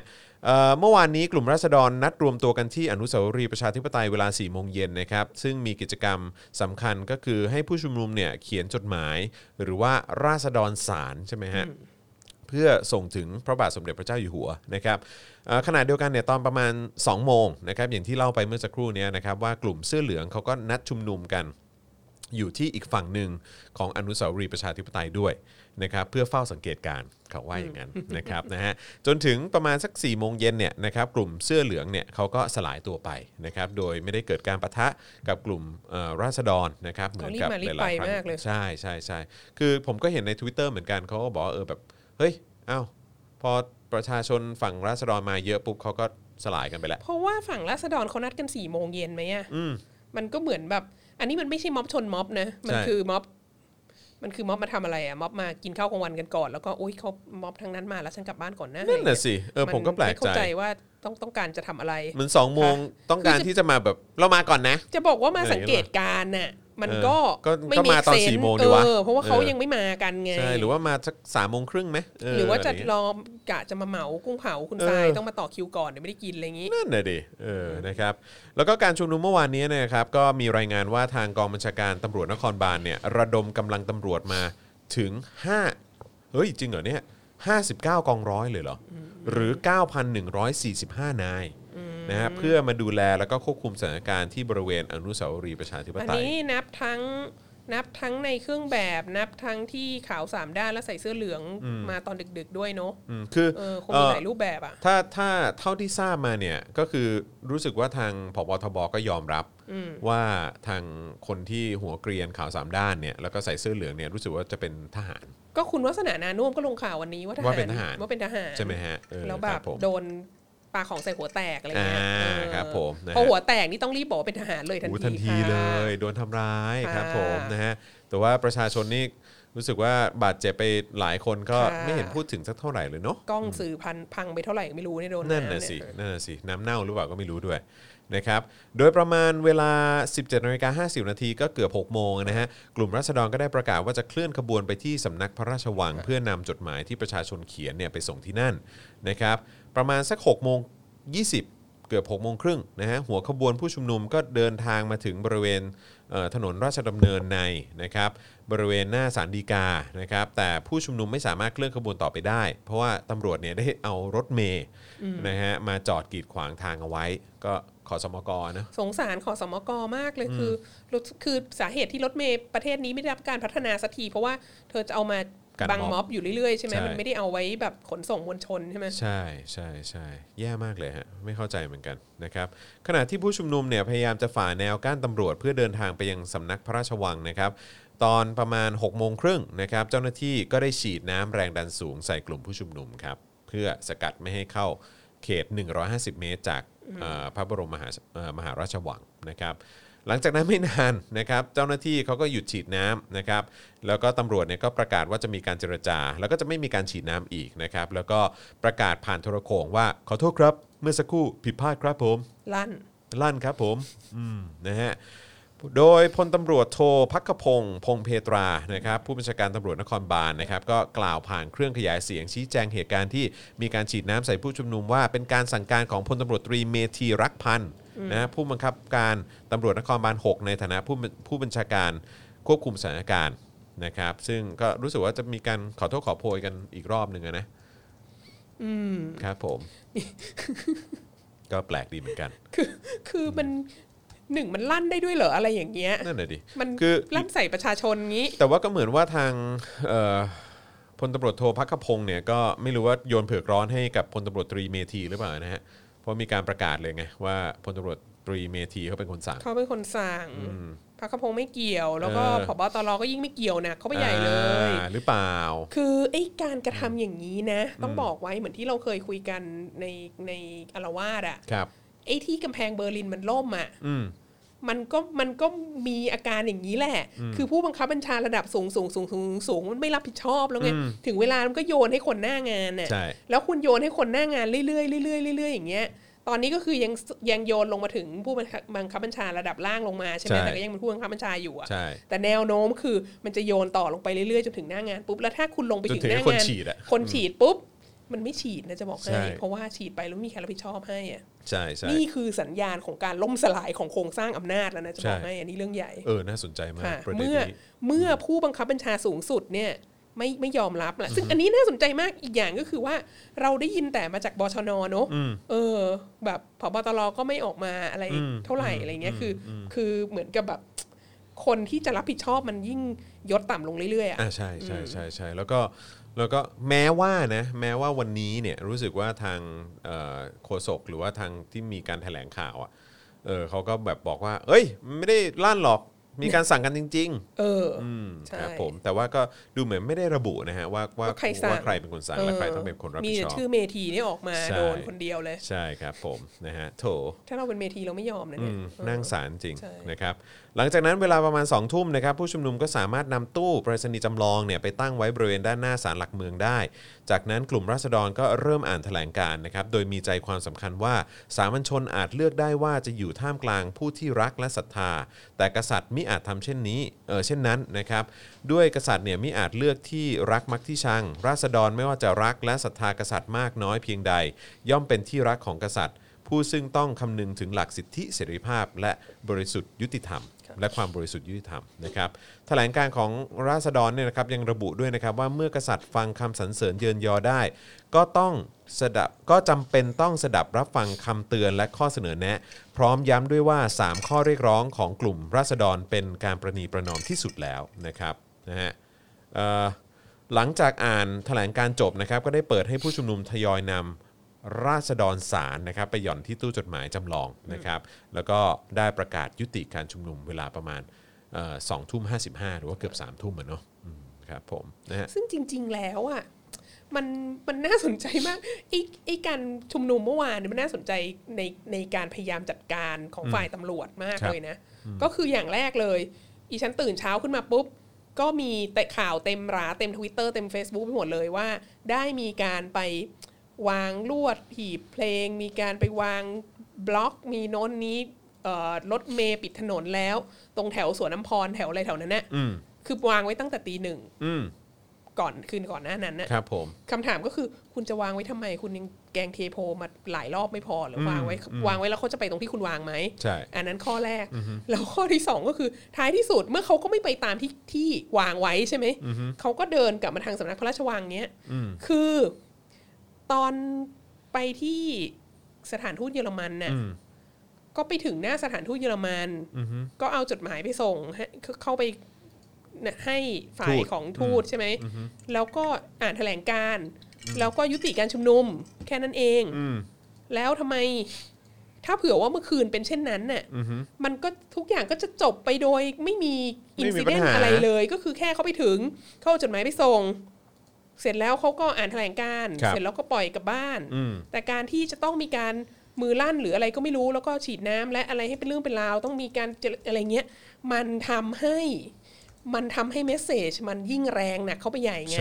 มันทำให้เห็นว่าเห็นไหมแค่จะมาคุยกันดีๆแค่นี้ก็ไม่ได้อะไรเงี้ยคือมันเหมือนแบบมันเหมือนรัฐได้ทำอีเวนต์ไฮไลท์ให้กับการส่งจดหมายอันนี้อะไรเงี้ยเออมีมีน้องที่ไปด้วยกันก็ยิ่งบอกเลยว่าแบบเห็นเห็นน้ำออกมาทีแรกอะตอนที่เขาบอกว่าฉีดน้ำแล้วฉีดน้ำแล้วอะมองไปแล้วยังแบบอะไรมีมีโชว์น้ำพุเหรออะไรเงี้ยถ้าเห็นรูปที่คนถ่ายมาก็จะแบบมันมีไฟสีม่วงสีนั้นสีนี้อยู่ตรงหน้าวางเยอะมากใช่ไหมมันก็เหมือนโชว์น้ำพุจริงๆอะแล้วก็แบบแล้วมันก็น่าน่าจะทำให้รู้สึกได้ด้วยว่าเป็นโชว์น้ำพุเพราะว่ามันมันยิงแป๊บเดียวมากอะมันแป๊บเดียวจริงๆคือไปกับพี่โรซี่เนี่ยพี่โรซี่ยังไม่ทันเห็นน้ำนะคืออีฉันน่ะมองขึ้นไปตอนที่เขาบอกว่าน้ำมาแล้วน้ำมาแล้วก็ยังเห็นเห็นเป็นสายอยู่อะไรเงี้ยแต่ว่าแป๊บเดียวจริงๆแล้วเราก็เลยมีความรู้สึกว่าแบบทำไมถึงได้ตั้งอกตั้งใจช่วยประกอบกันทำให้อีเวนต์ของคณะราษฎรสองพันยี่สิบเนี่ยมันเป็นที่จดจำและเป็นที่กล่าวขวัญกันถึงทั่วโลกขนาดนี้ดูเขาแก้ปัญหาไม่เป็นเนาะเออคือยิ่งทำยิ่งไปกันใหญ่อะใช่ใช่ใช่ใช่ดูดูดิวกับปัญหาไม่เป็นอะใช่เออคือถ้าเกิดว่าฉลาดกว่านี้เออมันก็จะไม่มีปัญหาหรือหรือผมอาจจะมองผิดก็ได้นะผมอาจจะมีความรู้สึกว่าเขาเขาตั้งใจหรือเปล่าอ๋อโทษนะฮะมีคอมเมนต์คุณเท่าพิภพนะฮะเข้ามาคอมเมนต์บอกว่าเขาบอกเขาไม่ลั่นจริงครับขอโทษเพื่อให้มันจบจบเบาๆลงเออไม่แต่การบอกว่าการบอกว่าลั่นน่ะแล้วขอโทษอ่ะมันคือลั่นมันก็ไม่ได้ทำให้อะไรดีขึ้นเลยไงเพราะว่ามันแบบโอ้โหมันมันไม่ได้เรื่องขนาดไหนที่มันจะลั่นเบอร์ใหญ่ขนาดนี้อ่ะแล้วแล้วอีกอย่างคือถ้าเกิดว่าอยู่ดีๆก็มาบอกว่าอ๋อก็พูดไปงั้นแหละอะไรอย่างเงี้ยมันจะได้เบาลงยิ่งไม่ได้ทำให้เบาลงเลยค่ะคือประชาชนก็จะมองว่างั้นคำพูดตำรวจเนี่ยก็เชื่อแม่งไม่ได้สักอย่างตำรวจเอ้ยคำพูดของ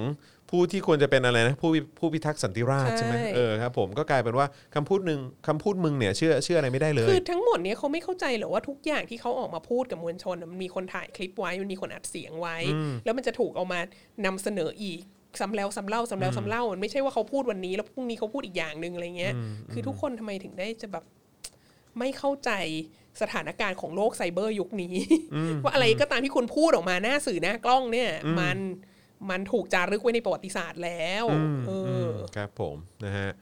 อ่ะโอเคนะครับก็อันนั้นก็คือเหตุการณ์ที่เกิดขึ้นนะฮะ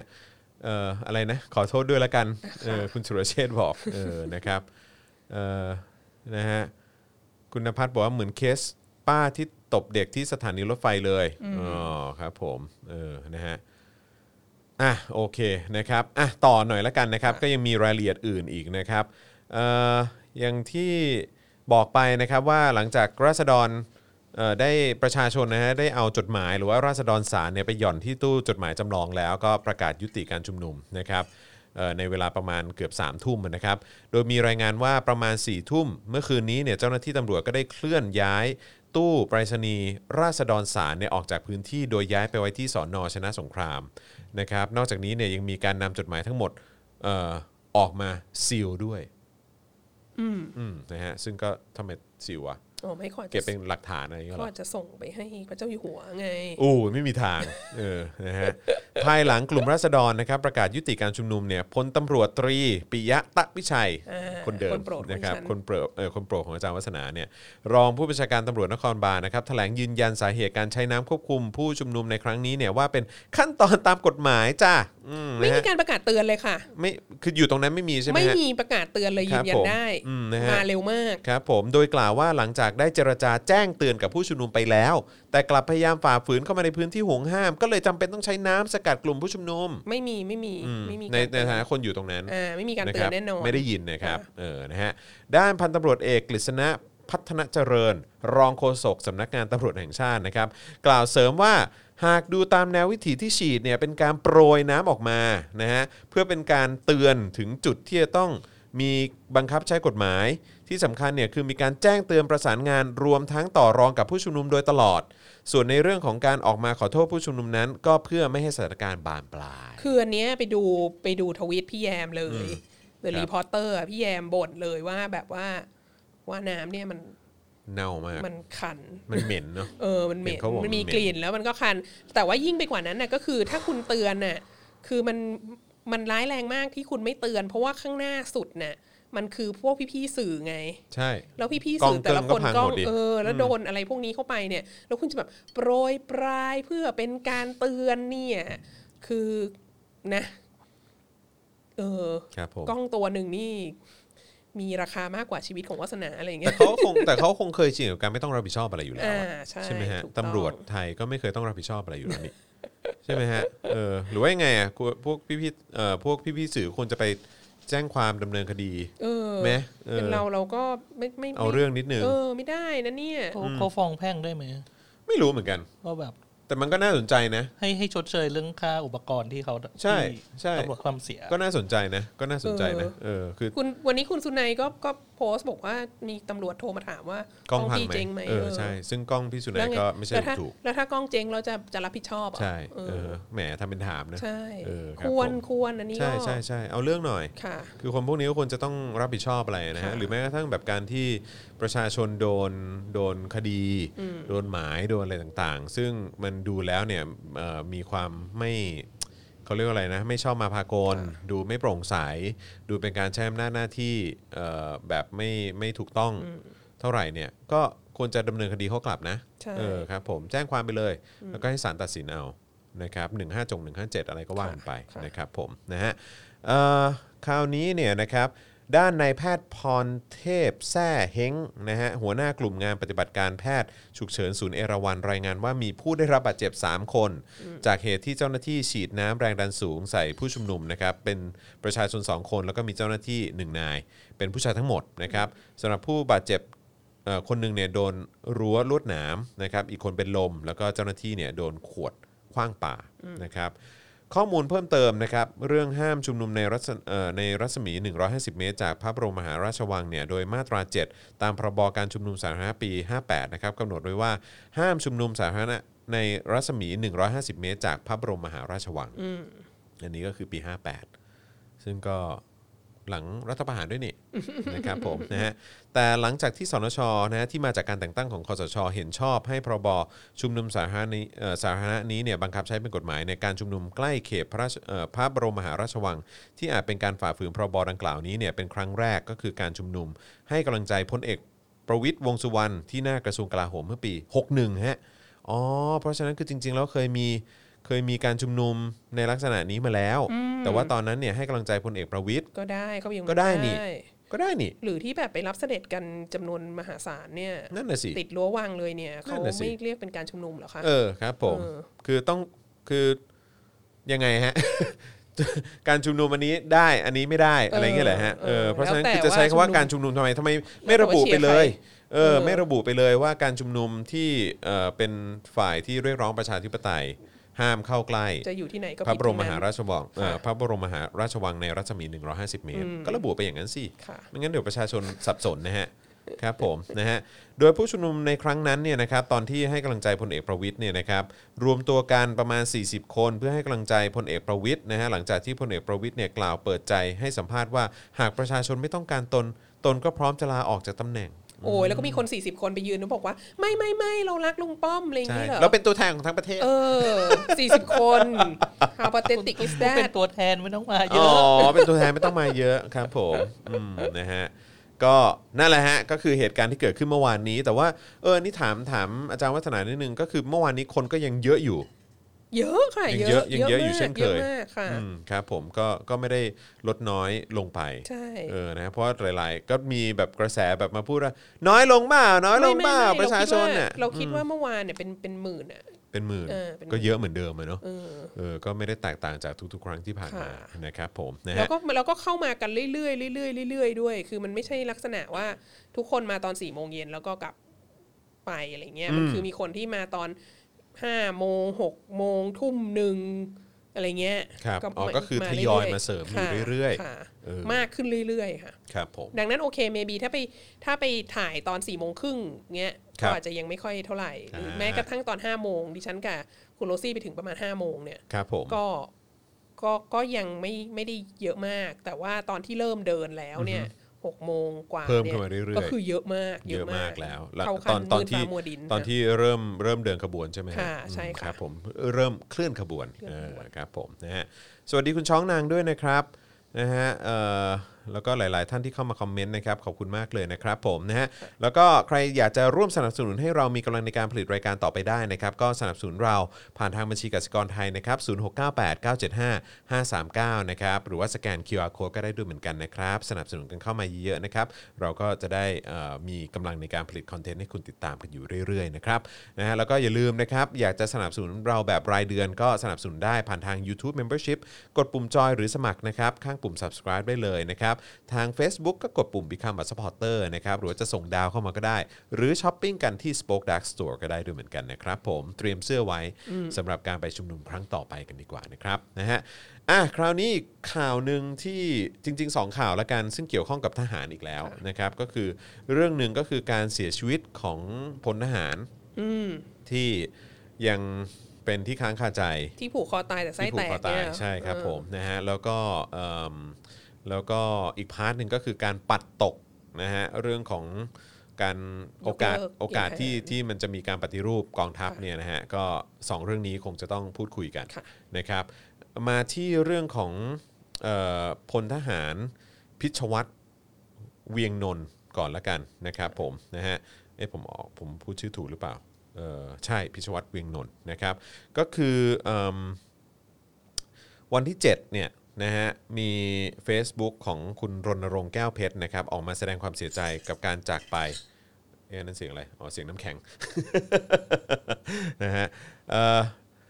รณรงค์แก้วเพชรนะครับออกมาแสดงความเสียใจต่อการจากไปของพลทหารพิชวัตรเวียงนนท์นะครับอายุยี่สิบสองปีนะครับที่เสียชีวิตภายหลังหนีออกมาจากค่ายทหารนะครับเมื่อถูกจับกลับไปก็เสียชีวิตในค่ายในลักษณะยืนผูกคอตายในห้องน้ำครับยืนผูกคอตายในห้องน้ำใช่ครับผมนะฮะทั้งนี้เนี่ยทนายรณรงค์เขาได้เปิดเผยไทม์ไลน์การเสียชีวิตของพลทหารพิชวัตรไว้ดังนี้นะครับก็คือยี่สิบสี่ตุลาคมนะครับพลทหารพิชวัตรเวียงนนท์เนี่ยขาดจากหน่วยในระหว่างการลาพักบ้าในการลาพักนะฮะโดยหน่วยเนี่ยได้ติดตามตัวไปยังภูมิลำเนาแล้วก็นำกลับมายังต้นสังกัดนะฮะก็คือร้อยมทบยี่สิบเจ็ดนะครับเมื่อกลับมายังต้นสังกัดเนี่ยทางหน่วยจึงมีการลงทันตามระเบียบโดยขังที่กองรักษาการตั้งแต่วันที่ยี่สิบสี่ถึงสามสิบตุลาคมนะครับ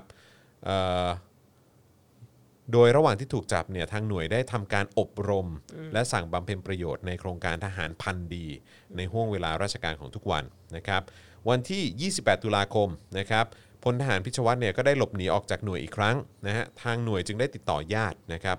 วันที่ห้าพฤศจิกายนนะครับทางญาติได้แจ้งให้หน่วยเนี่ยไปรับตัวพลทหารพิชวัตรนะครับและทางญาติก็ได้มาส่งด้วยนะฮะทางหน่วยเนี่ยได้คุมตัวพลทหารไปไว้ที่กองรักษาการร่วมกับผู้ต้องโทษอีกหนึ่งรายก็คือสิบโทวัชริศนวลระแหงนะฮะสังกัดโรงพยาบาลค่ายสมเด็จพระพุทธยอดฟ้านะครับวันที่หกพฤศจิกายนนะครับเวลา สิบเอ็ดโมงห้าสิบ พลทหารพิชวัตรได้เข้าห้องน้ำในห้องขังและเมื่อถึงเวลา สิบสองนาฬิกาก็พบว่าพลทหารพิชวัตรเนี่ยยังไม่ออกมาจากห้องน้ำจึงมีการเรียกแต่ไม่มีเสียงตอบรับเมื่อไขประตูเข้าไปก็พบว่าพลทหารพิชวัตรผูกคอตายแล้วนะครับจึงมีการแจ้งพนักงานสอบสวนนะครับสภ.เมืองร้อยเอ็ดนะฮะเจ้าพนักงานฝ่ายปกครองอัยการจังหวัดร้อยเอ็ดแล้วก็แพทย์นิติเวชโรงพยาบาลร้อยเอ็ดรวมทั้งญาติให้เดินทางมาร่วมกันชันสูตรพลิกศพนะครับวันที่หกพฤศจิกายนนะฮะญาติเดินทางมาไม่ถึงนะฮะเจ้าหน้าที่จึงร่วมกันชันสูตรและพบว่าการเสียชีวิตเนื่องจากขาดอากาศหายใจนะฮะจากรอยรัดบริเวณลำคอแต่ไม่พบร่องรอยการถูกประทุษร้ายนะฮะแล้วจึงนำศพไปไว้ที่ห้องเก็บศพที่โรงพยาบาลร้อยเอ็ดนะครับตอนหกโมงเย็นของวันที่หกเนี่ยนะฮะเอ่อโทษทีนะตอนห้าโมงเย็นของวันที่หกเนี่ยนะครับ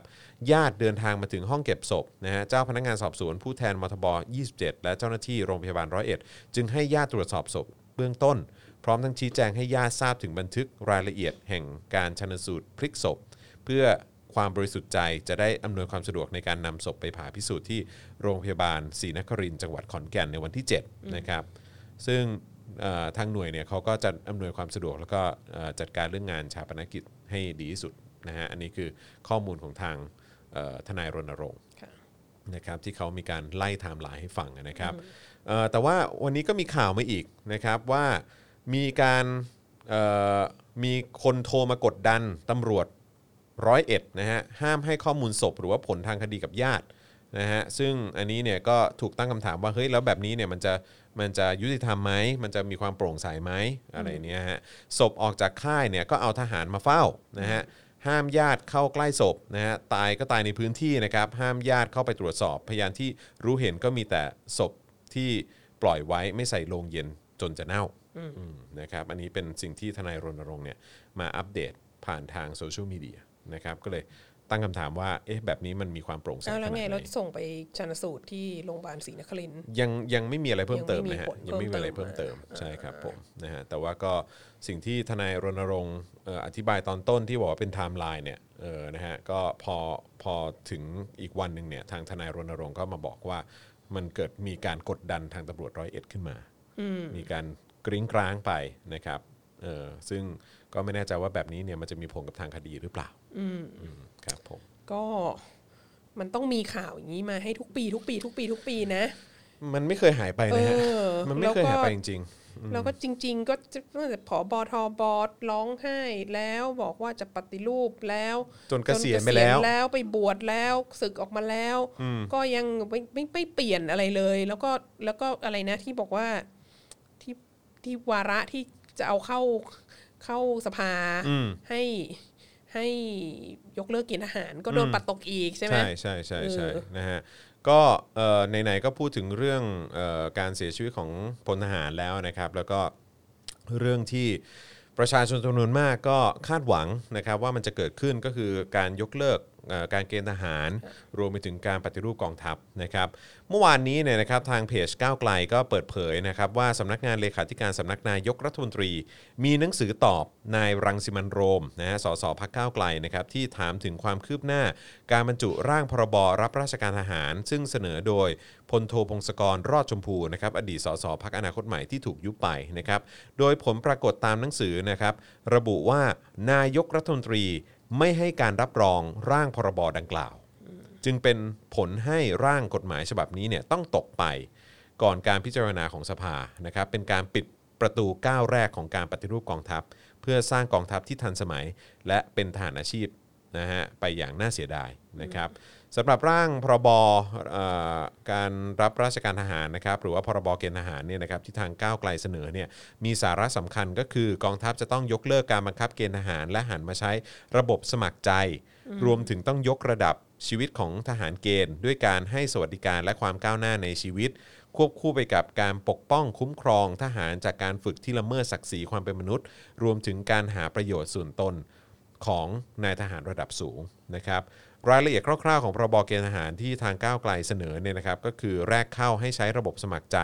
โดยผู้ที่มีอายุ สิบแปดถึงสี่สิบ ปีทุกคนมีสิทธิสมัครเป็นทหารโดยให้ใช้วุฒิม.ปลายหรือเทียบเท่าในการสมัครนะครับระหว่างฝึกเนี่ยนะครับระยะการฝึกจะถูกขยายจากสองปีเป็นห้าปีและมีสิทธิสอบเลื่อนขั้นโดยก้าวไกลให้เพิ่มว่าการฝึกทหารเนี่ยต้องมีหลักสูตรที่เกี่ยวกับประชาธิปไตยสิทธิมนุษยชนประเพณีทหารแบบสากลและกฎหมายระหว่างประเทศที่เกี่ยวข้องกับการทหารนะครับนอกจากนี้ในเรื่องของสวัสดิการเนี่ยก้าวไกลก็เสนอว่าทหารเกณฑ์เนี่ยต้องได้รับเงินเดือนสวัสดิการซึ่งต้องรวมถึงทุนการศึกษาประกันชีวิตประกันสุขภาพที่ครอบคลุมถึงครอบครัวและประโยชน์ตอบแทนอย่างอื่นของทหารประจำการตามที่กำหนดไว้ในกฎกระทรวงนะครับในร่างพรบเกณฑ์ทหารที่ทางก้าวไกลเสนอเนี่ยยังมีข้อที่ให้บัญญัติเพิ่มเติมนะครับว่าห้ามมิให้ผู้บังคับบัญชาหรือบุคคลอื่นใดให้ทหารกองประจำการทำงานในลักษณะที่เป็นงานรับใช้ส่วนตัวหรือกระทำการอื่นใดอันเป็นการละเมิดต่อร่างกายหรือจิตใจหรือศักดิ์ศรีความเป็นมนุษย์เพื่อป้องกันการนำทหารเกณฑ์ไปเป็นทหารรับใช้และเพื่อไม่ให้เกิดเหตุการณ์ที่ทหารเกณฑ์ถูกลงโทษจนได้รับบาดเจ็บสาหัสหรือเสียชีวิตเหมือนหลายๆเหตุการณ์ที่ผ่านมาซึ่งทั้งหมดนี้พลเอกประยุทธ์ปัดตกไปไม่รับรองดูจากเคสของของน้องที่ผูกคอตายที่เขาบอกว่าผูกคอตายเนี่ย ม, มันเศร้ามากเลยนะมันแสดงให้เห็นว่าคุณไม่มีสิทธิในอะไรทั้งสิ้นน่ะถ้าคุณเข้าไปเป็นทหารเกณฑ์น่ะเพราะว่าจากเรื่องของเขาอ่ะคือเขาหนีกลับบ้านไปสองรอบใช่ป่ะคือเราคิดว่าถ้าสมมติคุณเป็นทหารเกณฑ์แล้วคุณเข้าไปแล้วคุณถูกผู้บังคับบัญชารังแกหรือคุณถูกเพื่อนบูลลี่หรือคุณอะไรเนี่ยคุณจะแก้ปัญหายังไงอ่ะคือมันก็เคยมีเคสมาแล้วที่แบบว่าร้องเรียนที่อะไรเงี้ยแล้วมันก็เราก็เหมือนจะเคยได้ยินมาว่ายิ่งร้องเรียนยิ่งเรียกร้องยิ่งอะไรจะโดนจะยิ่งโดนหนักใช่ไหมก็คือดังนั้นมันไม่มีกลไกอะไรเลยที่จะพิทักษ์สิทธิ์ของทหารเกณฑ์วันที่เข้าไปอยู่ในที่นั้นแล้วอ่ะหรือรับรองความปลอดภัยอ่าใช่แล้วแบบว่าน่ากลัวนะเราก็มีความรู้สึกว่าคนนี้คือเขาต้องรู้สึกว่าคงจะไม่ยอมตายอ่ะก็หนีกลับบ้านไปแล้วอ่ะหนีกลับบ้านไปทั้งสองรอบอ่ะเออแล้วแล้วก็โดนลากกลับมาแล้วก็เนี่ยแล้วผูกคอตายในห้องน้ำอะไรเงี้ยคือมันแบบซึ่งหนึ่งก็คือทำให้เราแบบว่าเราก็ไม่ตั้งเอ้ยเราเราก็ไม่มีความเชื่อใจอ่ะกองทัพอ่ะเราตั้งคำถามก่อนเลยว่าโดนซ้อมไปเนี่ยหรือว่าโดนทำอะไรหรือเปล่าแล้วการแบบชนะสูตรศพหรือการข้อมูลอะไรพวกนี้ก็แบบก็ปิดเงียบก็มีอะไรเงี้ยโน่นนี่นั่นตลอดเวลาใช่เออแล้วก็อีกอันนึงเนี่ยก็คือว่าก็นอกนอกจากว่าหนึ่งเนี่ยก็คือว่าเราไม่ไว้ใจทหารใช่ไหมฮะว่าแบบว่าเออแบบหรือไม่ไว้ใจกองทัพอะว่าแบบว่ากองทัพแม่งเออหรือว่ามีการซ้อมมีการทรมานเด็กเออน้องคนนี้หรือเปล่าใช่ไหมฮะอ่ะหรือว่าอีกอันนึงก็คือว่าเออคือแบบน้องเขาโดนโดนเกณฑ์เข้ามาใช่ไหมหรือว่าคือคนที่เป็นทหารเกณฑ์นะคือแบบว่ามันไม่สามารถจะมันมันไม่สามารถที่จะออกจากระบบนี้ได้อ่ะเออซึ่งจริงๆแล้วมันมันมีทางเลือกมันจะมีคนบอกว่าเอาก็เรียนรอดอสิมันไม่ใช่ทุกคนนะที่จะแบบว่าสามารถแอฟฟอร์ดหรืออยู่ในพื้นที่ที่จะมีการเรียนรอดอได้อยู่ในโรงเรียนถ้าไม่อยู่ในระบบโรงเรียนหรืออะไรเงี้ยถ้าการศึกษานอกคือมันแบบมันมีหลายสิ่งอย่างนะการเรียนรอดอไม่ได้เรียนหลายเรื่องนะเออใช่ใช่ชุดชุดรอดออะไรต่างๆอีกการเดินทางอะไรต่างๆอีกนะฮะการที่จะต้องไปไปอะไรนะไปเข้าค่ายไปอะไรพวกนี้อีกโอ้แล้วรอดอนี่ไม่ได้เรียนเรียนแป๊บๆนะฮะม.สาม เอ้ยม.สี่ ม.ห้า ม.หก สาม ปีใช่ไหมอย่างน้อยใช่ซึ่งแบบว่าวุ่นวายมากอ่ะคือมึงมาบังคับอะไรกูเนี่ยไม่เข้าใจจริงๆเออคือผมผมก็เรียนรอดอนะเพราะผมไม่อยากเกณฑ์ใจหายใจคว่ำมากค่ะเพราะว่าเขาให้ขาดเรียนได้สามครั้งค่ะจอห์นยูสามครั้งแรกของภาคการศึกษาก็โดดไปทั้งสามครั้งเลยค่ะตอนนั้นแบบว่าที่บ้านนี่คือแบบแย่แล้วแย่แล้วน้องฉันจะโดนน้องฉันจะโดนเกณฑ์ทหารหรือเปล่ามันไม่มีความสุขเลยนะเรียนรอดอก็ไม่ได้มีความสุขไม่ได้เอนจอยไม่ได้อะไรเลยแล้วก็รู้สึกว่าแบบรู้สึกตั้งแต่ตอนนั้นแล้วว่ากูแม่งโดนพยายามล้างสมองมาตั้งแต่ตอนนั้นแล้วอะเสียเวลาชีวิตไปตอนนั้นใช่ไหมคือก็ไม่อยากเสียเวลาชีวิตไปหนึ่งปีสองปีแห่งการเกณฑ์ทหารก็วุ่นวายใช่ไหมก็ไปเรียนรอดอเรียนรอดอก็เสียเวลาของชีวิตไปสามปีการไปเรียนรอดอนี่เสียเวลาชีวิตมากจริงๆนะตอนนั้นตอนนั้นตอนนั้นอาจารย์แบงค์ต้องไปที่ที่ที่ไหนอ่าตอนปีหนึ่งไปม.พันสี่รออฮะม.พันสี่ใช่แล้วพอปีสองก็ไป ศูนย์ใหญ่ศูนย์ใหญ่ตรงวิภาวดีงั้นก็ที่เดียวกันเออนะครับแต่อยากบอกอาจารย์วัฒนาว่าไอ้การโดดสามครั้งแรกนี่เป็นกันทุกคนเออเพราะมันไม่อยากไปไงใช่แต่เธอไม่คิดหรอว่าถ้าเผื่อเธอป่วยขึ้นมาในอนาคตแบบนึกออกไหมเกิดจะแบบว่าเป็นไข้เลือดออกหรืออะไรแล้วที่จะแบบใส่ชุดรอดอเสียบเข็มน้ำเกลือไปที่ศูนย์อะไรเงี้ยมันก็ไม่ได้โอ้ยตอนนั้นตอนนั้นก็ไม่นึกหรอกเออแต่ตอนนั้นก็คือแบบว่าเป็นวัยรุ่นก็มีความคือถ้าเป็นไปได้คือกูไม่อยากเรียนคือกูไม่อยากเข้ากูแบบไม่เหี้ยแม่งทำไมกูต้องมารอดอด้วยวันนี้เอออะไรอย่างเงี้ยนะครับซึ่งก็เชื่อว่าหลายๆท่านก็คงจะมีประสบการณ์คล้ายๆกันนะครับก็คือแบบว่าพยายามจะหลีกหนีแล้วก็พยายามจะแบบถ้าเป็นไปได้เนอะเออก็คงจะแบบว่าไม่ไม่อยากเรียนรอดอเหมือนกันไอ้ปาล์มเนี่ยปาล์มปาล์มไปจับใบดำใบแดงอ๋อได้ใบดำเหรอเอ่ออ๋อไม่ใช่โทษทีฮะปาล์มเนี่ยเอ่อเต็มพอดีมีคนสมัครเต็มพอดีเออแต่ว่าก็แต่ก็ไม่ได้ไม่ได้แบบไม่ได้เล่นเล่นมุกเล่นสูตรอะไรเลยนะว่าเออแบบว่าย้ายไปที่นี่ก่อนไหมว่ามันจะเต็มหรืออะไรเงี้ยไม่มีนะฮะเออก็คือที่ที่ปาล์มไปเนี่ยก็คือแบบว่าก็กะจะไปลุ้นเหมือนกันว่าว่าว่าจะจับไหมแต่ว่าก็พอถึงเวลาก็คือให้นั่งร้องตั้งแต่เช้าจนถึงเย็นเนี่ยแล้วก็หลังจากนั้นก็เต็มเออแล้วทุกคนก็เฮ้แล้วก็กลับบ้านกันเออครับผมนะฮะรอเต็มๆหนึ่งวันนะฮะส่วนกูนี่เรียนสามปีครับผมนะฮะรวมกับการแต่ของเขาก็ห้าสิบ ห้าสิบเปล่าก็ใช่ไม่แต่ก็คือก็ดีไงก็ยินดีด้วยไงที่แบบว่าอื้อหือกูยินดีกับมึงจริงเลยเพราะกูเนี่ยสามปีแห่งความทรมานต้องเสียเวลาสามปีเพื่อความแน่นอนเออโคตรเลยพ่อแม่คุณจอห์นวินยูนี่ใจไม่ถึงเท่าพ่อแม่คุณปาล์มเออใช่ๆๆๆๆกลัวมากไปจับมึงต้องตายแน่ๆแต่เขตแต่เขตเราอ่ะก็ก็ก็ไม่ชัวร์ป่ะไม่ชัวร์ค่ะไม่ชัวร์เราไม่ชัวร์เอออันนี้อันนี้สังเกตเห็นหลายคนแล้วต้องบอกว่าจากจากประสบการณ์เนี่ยหลังๆมีนิสิตเอ่อทุกระดับเนี่ยที่เข้ามาเรียนแล้วก็ไม่ได้เรียนรอดอกันมาแล้วก็ตอนนี้เริ่มเป็นเทรนด์ใหม่ของการที่ว่าเอ่อพอถึงเวลาที่เรียนจบแล้วจะต้องไปไปจับใบดำใบแดงก็คือสมัครเลยสมัครเลยฮะสมัครเลยเพราะว่าถ้าคุณสมัครอ่ะคุณแค่หกเดือนอ๋อเหรอฮะเออแต่สมัครแต่ว่าถ้าจับใบดำใบแดงเราได้ใบแดงใช่ไหมก็คือสองปีอ๋อหกเดือนเหรอฮะอ๋อแค่หกเดือนเท่านั้นเหรอแต่ทีนี้สมัครนี่คือคุณโดนแน่นอนอะไรเงี้ย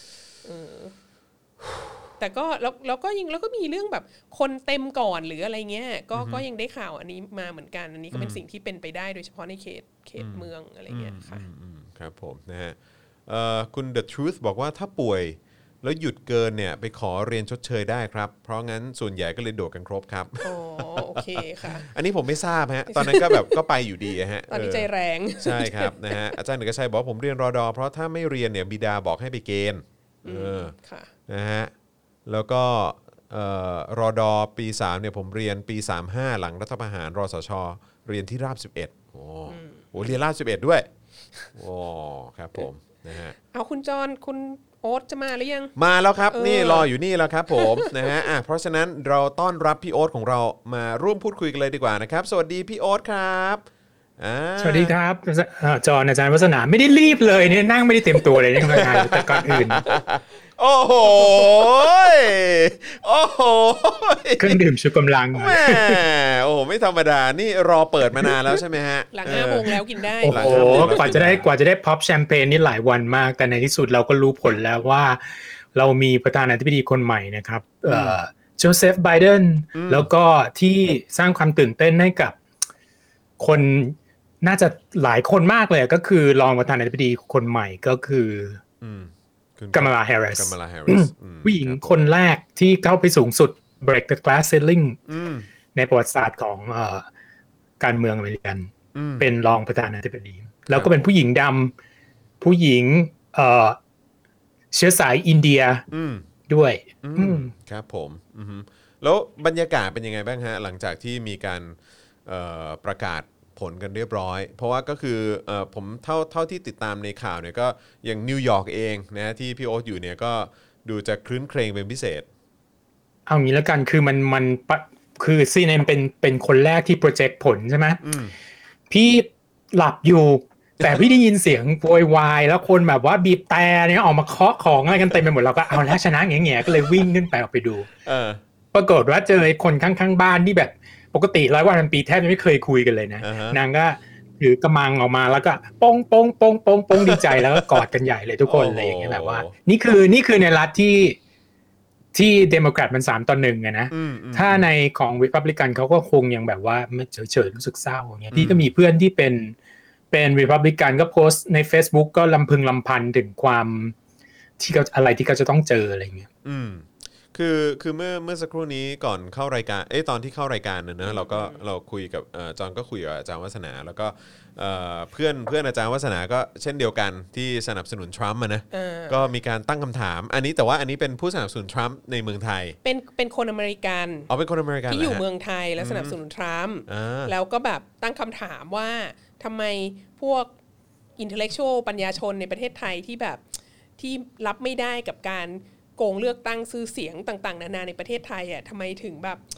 ยอมรับกับการโกงเลือกตั้งอย่างร้ายแรงที่อเมริกาได้อะไรเงี้ย เราก็เลยสงสัยว่าเอ๊ะนาราทีฟเนี้ยมันเป็นนาราทีฟที่เขาติดมาจากเมืองไทยหรือว่ามันเป็นนาราทีฟที่ที่อเมริกาก็มีพูดอย่างนี้เหมือนกันก็อาจจะเป็นเพราะว่าหนึ่งคือไม่มีหลักฐานนะเปล่าพอไปไปมาๆแล้วก็คือคือของโดนัลด์ทรัมป์เนี่ยเขาก็พูดออกมาเรื่อยๆของเขาอยู่แหละแต่ในที่สุดแล้วก็แบบเออไม่มีหลักฐานอะไรมากพอที่จะไปที่จะไปสู้ถ้าสู้เขาก็สู้เขาก็ยังไงเขาก็ต้องสู้อยู่แล้วล่ะใช่ไหมแต่ว่าในที่สุดแล้วว่ามันก็จะไม่ได้ไปคือคือทุกทุกอิเล็กชันนะมันมีการนี่แบบว่าโบตรงนู้นผิดพลาดตรงนั้นผิดพลาดมีความขัดข้องอะไรอย่างเงี้ยก็มีปัญหากันไปแต่มันก็ไม่น่าจะถึงแบบมาจินที่จะจะมาชนะได้ในที่สุดอืมอืมอืมแล้วเอ่อคือในช่วงที่ผ่านมาเราก็ค่อนข้างตกใจนะครับไม่ว่าจะเป็นผมเองอาจารย์วาสนาแล้วก็ผมเชื่อว่าคนน่าจะจำนวนมากด้วยก็ตกใจเหมือนกันว่าเอ๊ะเดี๋ยวก่อนนะปกติแล้วเนี่ยเอ่อมันไม่มีวันไหนเลยนะที่ทรัมป์เนี่ยจะเงียบอ่ะเออนะฮะแต่ว่าจนถึงตอนนี้ก็ยังดูเงียบอยู่นะเออแล้วก็แบบว่าดูดูไม่ค่อยดูดูเคลื่อนไหวน้อยเป็นพิเศษเออในมุมคงนั่งทำอารมณ์อยู่มั้งเขาไม่ชอบที่ไม่ชอบที่จะเสียเออไม่ชอบที่ยอมมายอมแพ้อะไรอย่างเงี้ยก็คงทำอารมณ์อยู่ทำใจอยู่อะไรเงี้ยเพราะก็ได้ข่าวว่าแต่ก็ตีกอล์ฟตลอดแต่ตรงๆนะตอนฮิลลารีฮิลลารีก็ไม่ออกมาเป็นวันเหมือนกันนะตอนที่ฮิลลารีแพ้ใช่ไหมก็อีกวันหนึ่งค่อยออกมาเพราะฉะนั้นก็โอเคให้เวลาเขาไปเถอะหรือเขาจะไม่ออกมาเลยก็ไม่เป็นไรเพราะว่าเห็นวันนั้นใครใครโพสต์บอกว่าโจไบเดนพูดว่าถึงเวลาจริงๆแล้วถ้าเกิดโดนัลด์ทรัมป์ไม่ยอมออกจากตำแหน่งการทำงานเขาบอกว่าไม่ต้องห่วงหรอกที่ไวท์เฮาส์มี security guard ที่จะเอาคนที่บุกรุกเขาออกไปได้ตายแล้ว ไม่รู้ว่าเป็นโจ๊กหรือว่าเขาพูดจริงนะแต่ก็คือแบบเออก็ก็ก็จริงอยู่ถึงเวลาจริงกระบวนการมันก็คือถ้าเกิดเออเออโจไบเดนเป็นประธานาธิบดีอยู่แล้วโดนัลด์ทรัมป์ก็ต้องออกไปอะไรอย่างเงี้ยอืมอืมครับผมนะก็เอ่อมีข่าวเมาส์มานะฮะซึ่งก็ไม่แน่ใจว่าว่าว่าตรงขนาดไหนนะครับแต่ว่าก็อันนี้ก็เป็นก็ ซี เอ็น เอ็น เหมือนกันแหละนะครับก็มีการบอกว่าเหมือนทางเจเรดเอ่อเจเรดคุชเนอร์ใช่ไหมฮะแล้วก็เอ่อเมลาเนียทรัมป์เนี่ยก็มีการเหมือนส่งสัญญาณไปให้ทรัมป์บอกว่าอืมนะก็น่าจะยอมรับความพ่ายแพ้ได้แล้วหรือยังครับคุณพ่อตาและเอ่อคุณสามีอืมถึงเวลาแบบนี้มันก็ต้องอาศัยครอบครัวเนี่ยเนาะมาคอยเตือนสติเนาะคนอื่นพูดก็คงไม่มีใครฟังแล้วอะใช่ไหมแต่แต่แต่นี่เราจะเข้าเรื่องที่เอ่อ reaction ของประเทศจีนเนี่ยป่ะเพราะเรามีเราเตรียมคำถามจะถามอาจารย์วาสนาไว้อ๋อดีครับดีครับดีครับก็เอ่อคือตอนนี้เนี่ยก็คือมีสื่อจำนวนมากนะฮะซึ่งก็รวมไปถึงสื่อที่ที่เขาก็ค่อนข้างชัดเจนว่าเป็นสื่อทางการของทางพรรคเอ่อพรรคคอมมิวนิสต์จีนเนี่ยนะฮะก็ก็มีการเอ่อหยิบยกประเด็นของการของการเอ่อเลือกตั้งของสหรัฐอเมริกาออกมาด้วยนะครับแล้วก็เอ่อก็มีมีพูดกันในลักษณะที่ว่าเฮ้ยแบบการการที่ไบเดนเอ่อคว้าคว้าเอ่อตำแหน่งไปได้เนี่ยแบบนี้มันจะทำให้การความสัมพันธ์ของจีนสหรัฐเนี่ยผ่อนคลายมากยิ่งขึ้นไหมนะฮะแล้วก็สิ่งที่น่าจะสำคัญเป็นอันดับต้นๆเลยเนี่ยที่เขาต้องการจะเห็นสหรัฐอเมริกาแล้วก็จีนเนี่ยกลับมามีความสัมพันธ์ที่ดีมากยิ่งยิ่งขึ้นกว่าเดิมเนี่ยก็คือ เอ่อ เรื่องของประเด็นการค้าเรื่องของเศรษฐกิจต่างๆเออนะครับซึ่งซึ่ง เอ่อ เขาก็เขาก็มองว่าอันนี้มันจะเกิดขึ้นได้ไหมในยุคสมัยของไบเดนเห็นไหมอีฉันน่ะฟันธงไปแล้วตั้งแต่ตั้งแต่เมื่อวันศุกร์อารวาสอ่ะที่บอกว่าที่บอกว่าไม่ว่าจะยังไงก็ตามเนี่ยรัฐบาลจีนเนี่ยก็ต้องอยากให้ไบเดนชนะคือไม่ได้หมายความว่าความสัมพันธ์ของอเมริกากับจีนจะดีขึ้นนะไม่ได้หมายความว่าเดโมแครตเนี่ยจะมีนโยบายที่อ่อนต่อ ต่อต่อจีนลงหรืออะไรเงี้ยมันอาจจะไม่เป็นอย่างนั้นแต่ว่าเบสิคลี่แค่เพียงเพราะว่าทรัมป์นี่มัน unpredictable มากอ่ะมันชอบมีเซอร์ไพรส์มากมันแบบมันเปลี่ยนอะไรตลอดเวลาแล้วมันแบบว่าทีมงานตัวเองก็ยังตามไม่ทันเลยบางทีอ่ะแล้วมันก็เลยทำให้ทำให้ดีลกันลำบากมากไงเราคิดว่าเราคิดว่าไม่ใช่ไม่ใช่แต่ที่อเมริกาหลอกหรือว่าหรือว่าสหภาพยุโรปหรือว่าอังกฤษหรือว่าแคนาดาเนี่ยแม้กระทั่งจีนหรือคือก็ต้องก็ต้องอยากให้ความสัมพันธ์ระหว่างประเทศกับสหรัฐอเมริกามันกลับสู่สภาวะปกติอ่ะมันไม่ต้องมีความรู้สึกว่าเราอยู่ในโชว์บิสเนสตลอดเวลาอะไรเงี้ยคือแบบข่าวประธานาธิบดีแทนที่มันจะเป็นไปตามนโยบายเป็นไปตามแบบว่าที่วางแผนไว้เคยคุยกันไว้โน้นนี้นั้นเป็นขั้นเป็นตอนเนี่ยมันกลายเป็นแบบฟึ๊บฟึ๊บฟึ๊บฟึ๊บฟึ๊บมีความแบบพลิกความคาดหมายตลอดเวลาซึ่งเราคิดว่าเราคิดว่ามันทำให้ทำงานกับคนทุกคนยากแล้วก็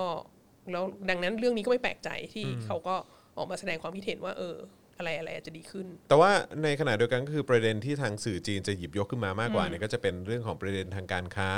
เรื่องของการฟื้นฟูสัมพันธ์ทางเศรษฐกิจอะไรต่างๆกันให้ให้มันดีมากยิ่งขึ้นแต่ว่าโอเคอีกอีกประเด็นนึงที่เรามักจะเห็นทางแบบจีนเนี่ยเขาจะมีปัญหากับแบบโลกตะวันตกหรือแบบว่ามักจะมักจะจุกจิกกับประเด็นนี้เยอะพอสมควรก็คือเรื่องของสิทธิมนุษยชนอะไรต่างๆซึ่งซึ่งในช่วงที่ผ่านมาในสมัยของทรัมป์เนี่ยก็คือมันก็จะเป็นในพาร์ทของฝั่ง อี ยู ฝั่งประเทศในทางสหภาพยุโรปมากกว่าที่ที่ตั้งคำถามไม่ว่าจะเป็นกรณีซินเจียงไม่ว่าจะเป็น เอ่อ เหตุการณ์ที่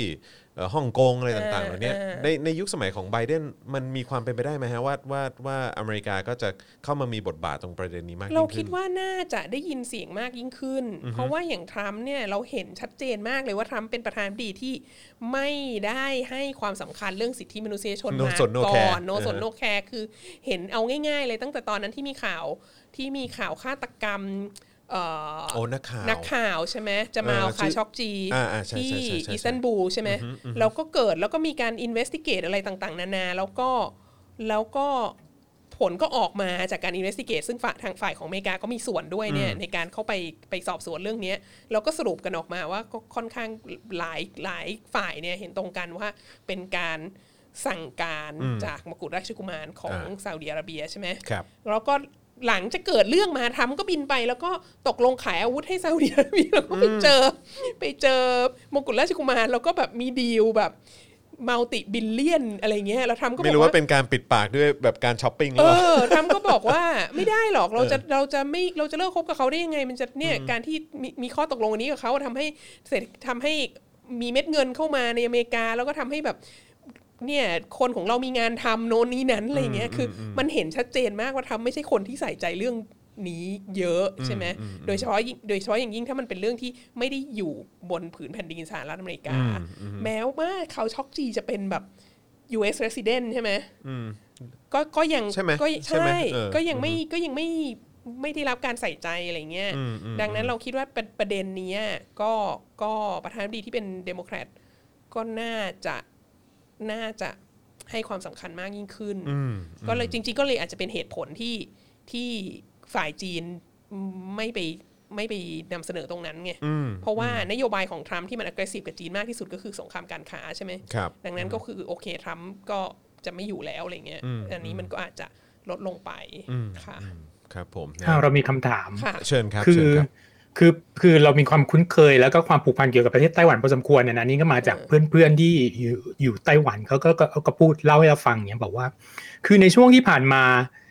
ในสมัยประธานาธิบดีทรัมป์เนี่ยไต้หวันเหมือนจะได้ผลประโยชน์บางส่วนจากการที่ทรัมป์ขึ้นมาอย่างเงี้ยเช่นการค้าขายวุฒิให้ให้ไต้หวัน แล้วก็การที่เขาตีกับจีนบ่อยๆมันก็มีส่วนในความรู้สึกของของคนที่คุยด้วยนะมันก็มีส่วนที่ทำให้แบบว่าโอเคอย่างน้อยก็คือเขาก็ตีกับจีนเนี่ยไม่ได้ไปเข้าข้างจีนแล้วทำซ้ายลายไต้หวันไปอย่างเงี้ยพอตอนนี้มันจะกลายเป็นไบเดนแล้วอย่างเงี้ยอาจารย์วัฒนาคิดว่ายังไงอ่ะคิดว่าแล้วแล้วเราถามไปถึงฮ่องกงด้วยนะว่าพวกที่โปรเดโมคราซีทั้งหลายเนี่ยมันจะมันคิดว่ามันจะเอฟเฟคอะไรมากน้อยขนาดไหนเราเข้าใจว่านะเราเข้าใจว่าอเมริกาเนี่ยขายอาวุธให้ไต้หวันมาตั้งแต่สมัยเรแกนแล้วอ่ะเราเข้าใจว่าการขายอาวุธเนี่ยสิ่งอันนี้ไม่ใช่สิ่งใหม่แต่เราคิดว่าการขายอาวุธให้ไต้หวันในปีที่ผ่านมาเนี่ยมันถูกทำให้เป็นบิ๊กดีล ขึ้นมาจากหลายฝ่ายแต่ว่าจริงๆแล้วอ่ะมันเป็นมันเป็นนโยบายพื้นฐานอยู่แล้วว่าคือเขาเรียกอะไรมันมีข้อตกลงเข้าใจว่าเรแกนเนี่ยได้ทำข้อตกลงกับสาธารณประชาชนจีนคือหลังจากที่ตกลงมีความสัมพันธ์ทางการทูตกับสาธารณประชาชนจีนใช่ไหมแทนที่ไต้หวันเนี่ยก็คืออเมริกาก็ตกลงว่าจะจะไม่ recognize ไต้หวันเป็นประเทศใช่ไหมก็ไม่มีสถานเอกอัครราชทูตของไต้หวันใช่ไหมแต่ว่าในขณะเดียวกันอเมริกาก็บอกว่ายังคงรักษาสิทธิ์ที่จะขายอาวุธให้ไต้หวันได้แล้วก็บอกว่าวันหนึ่งในอนาคต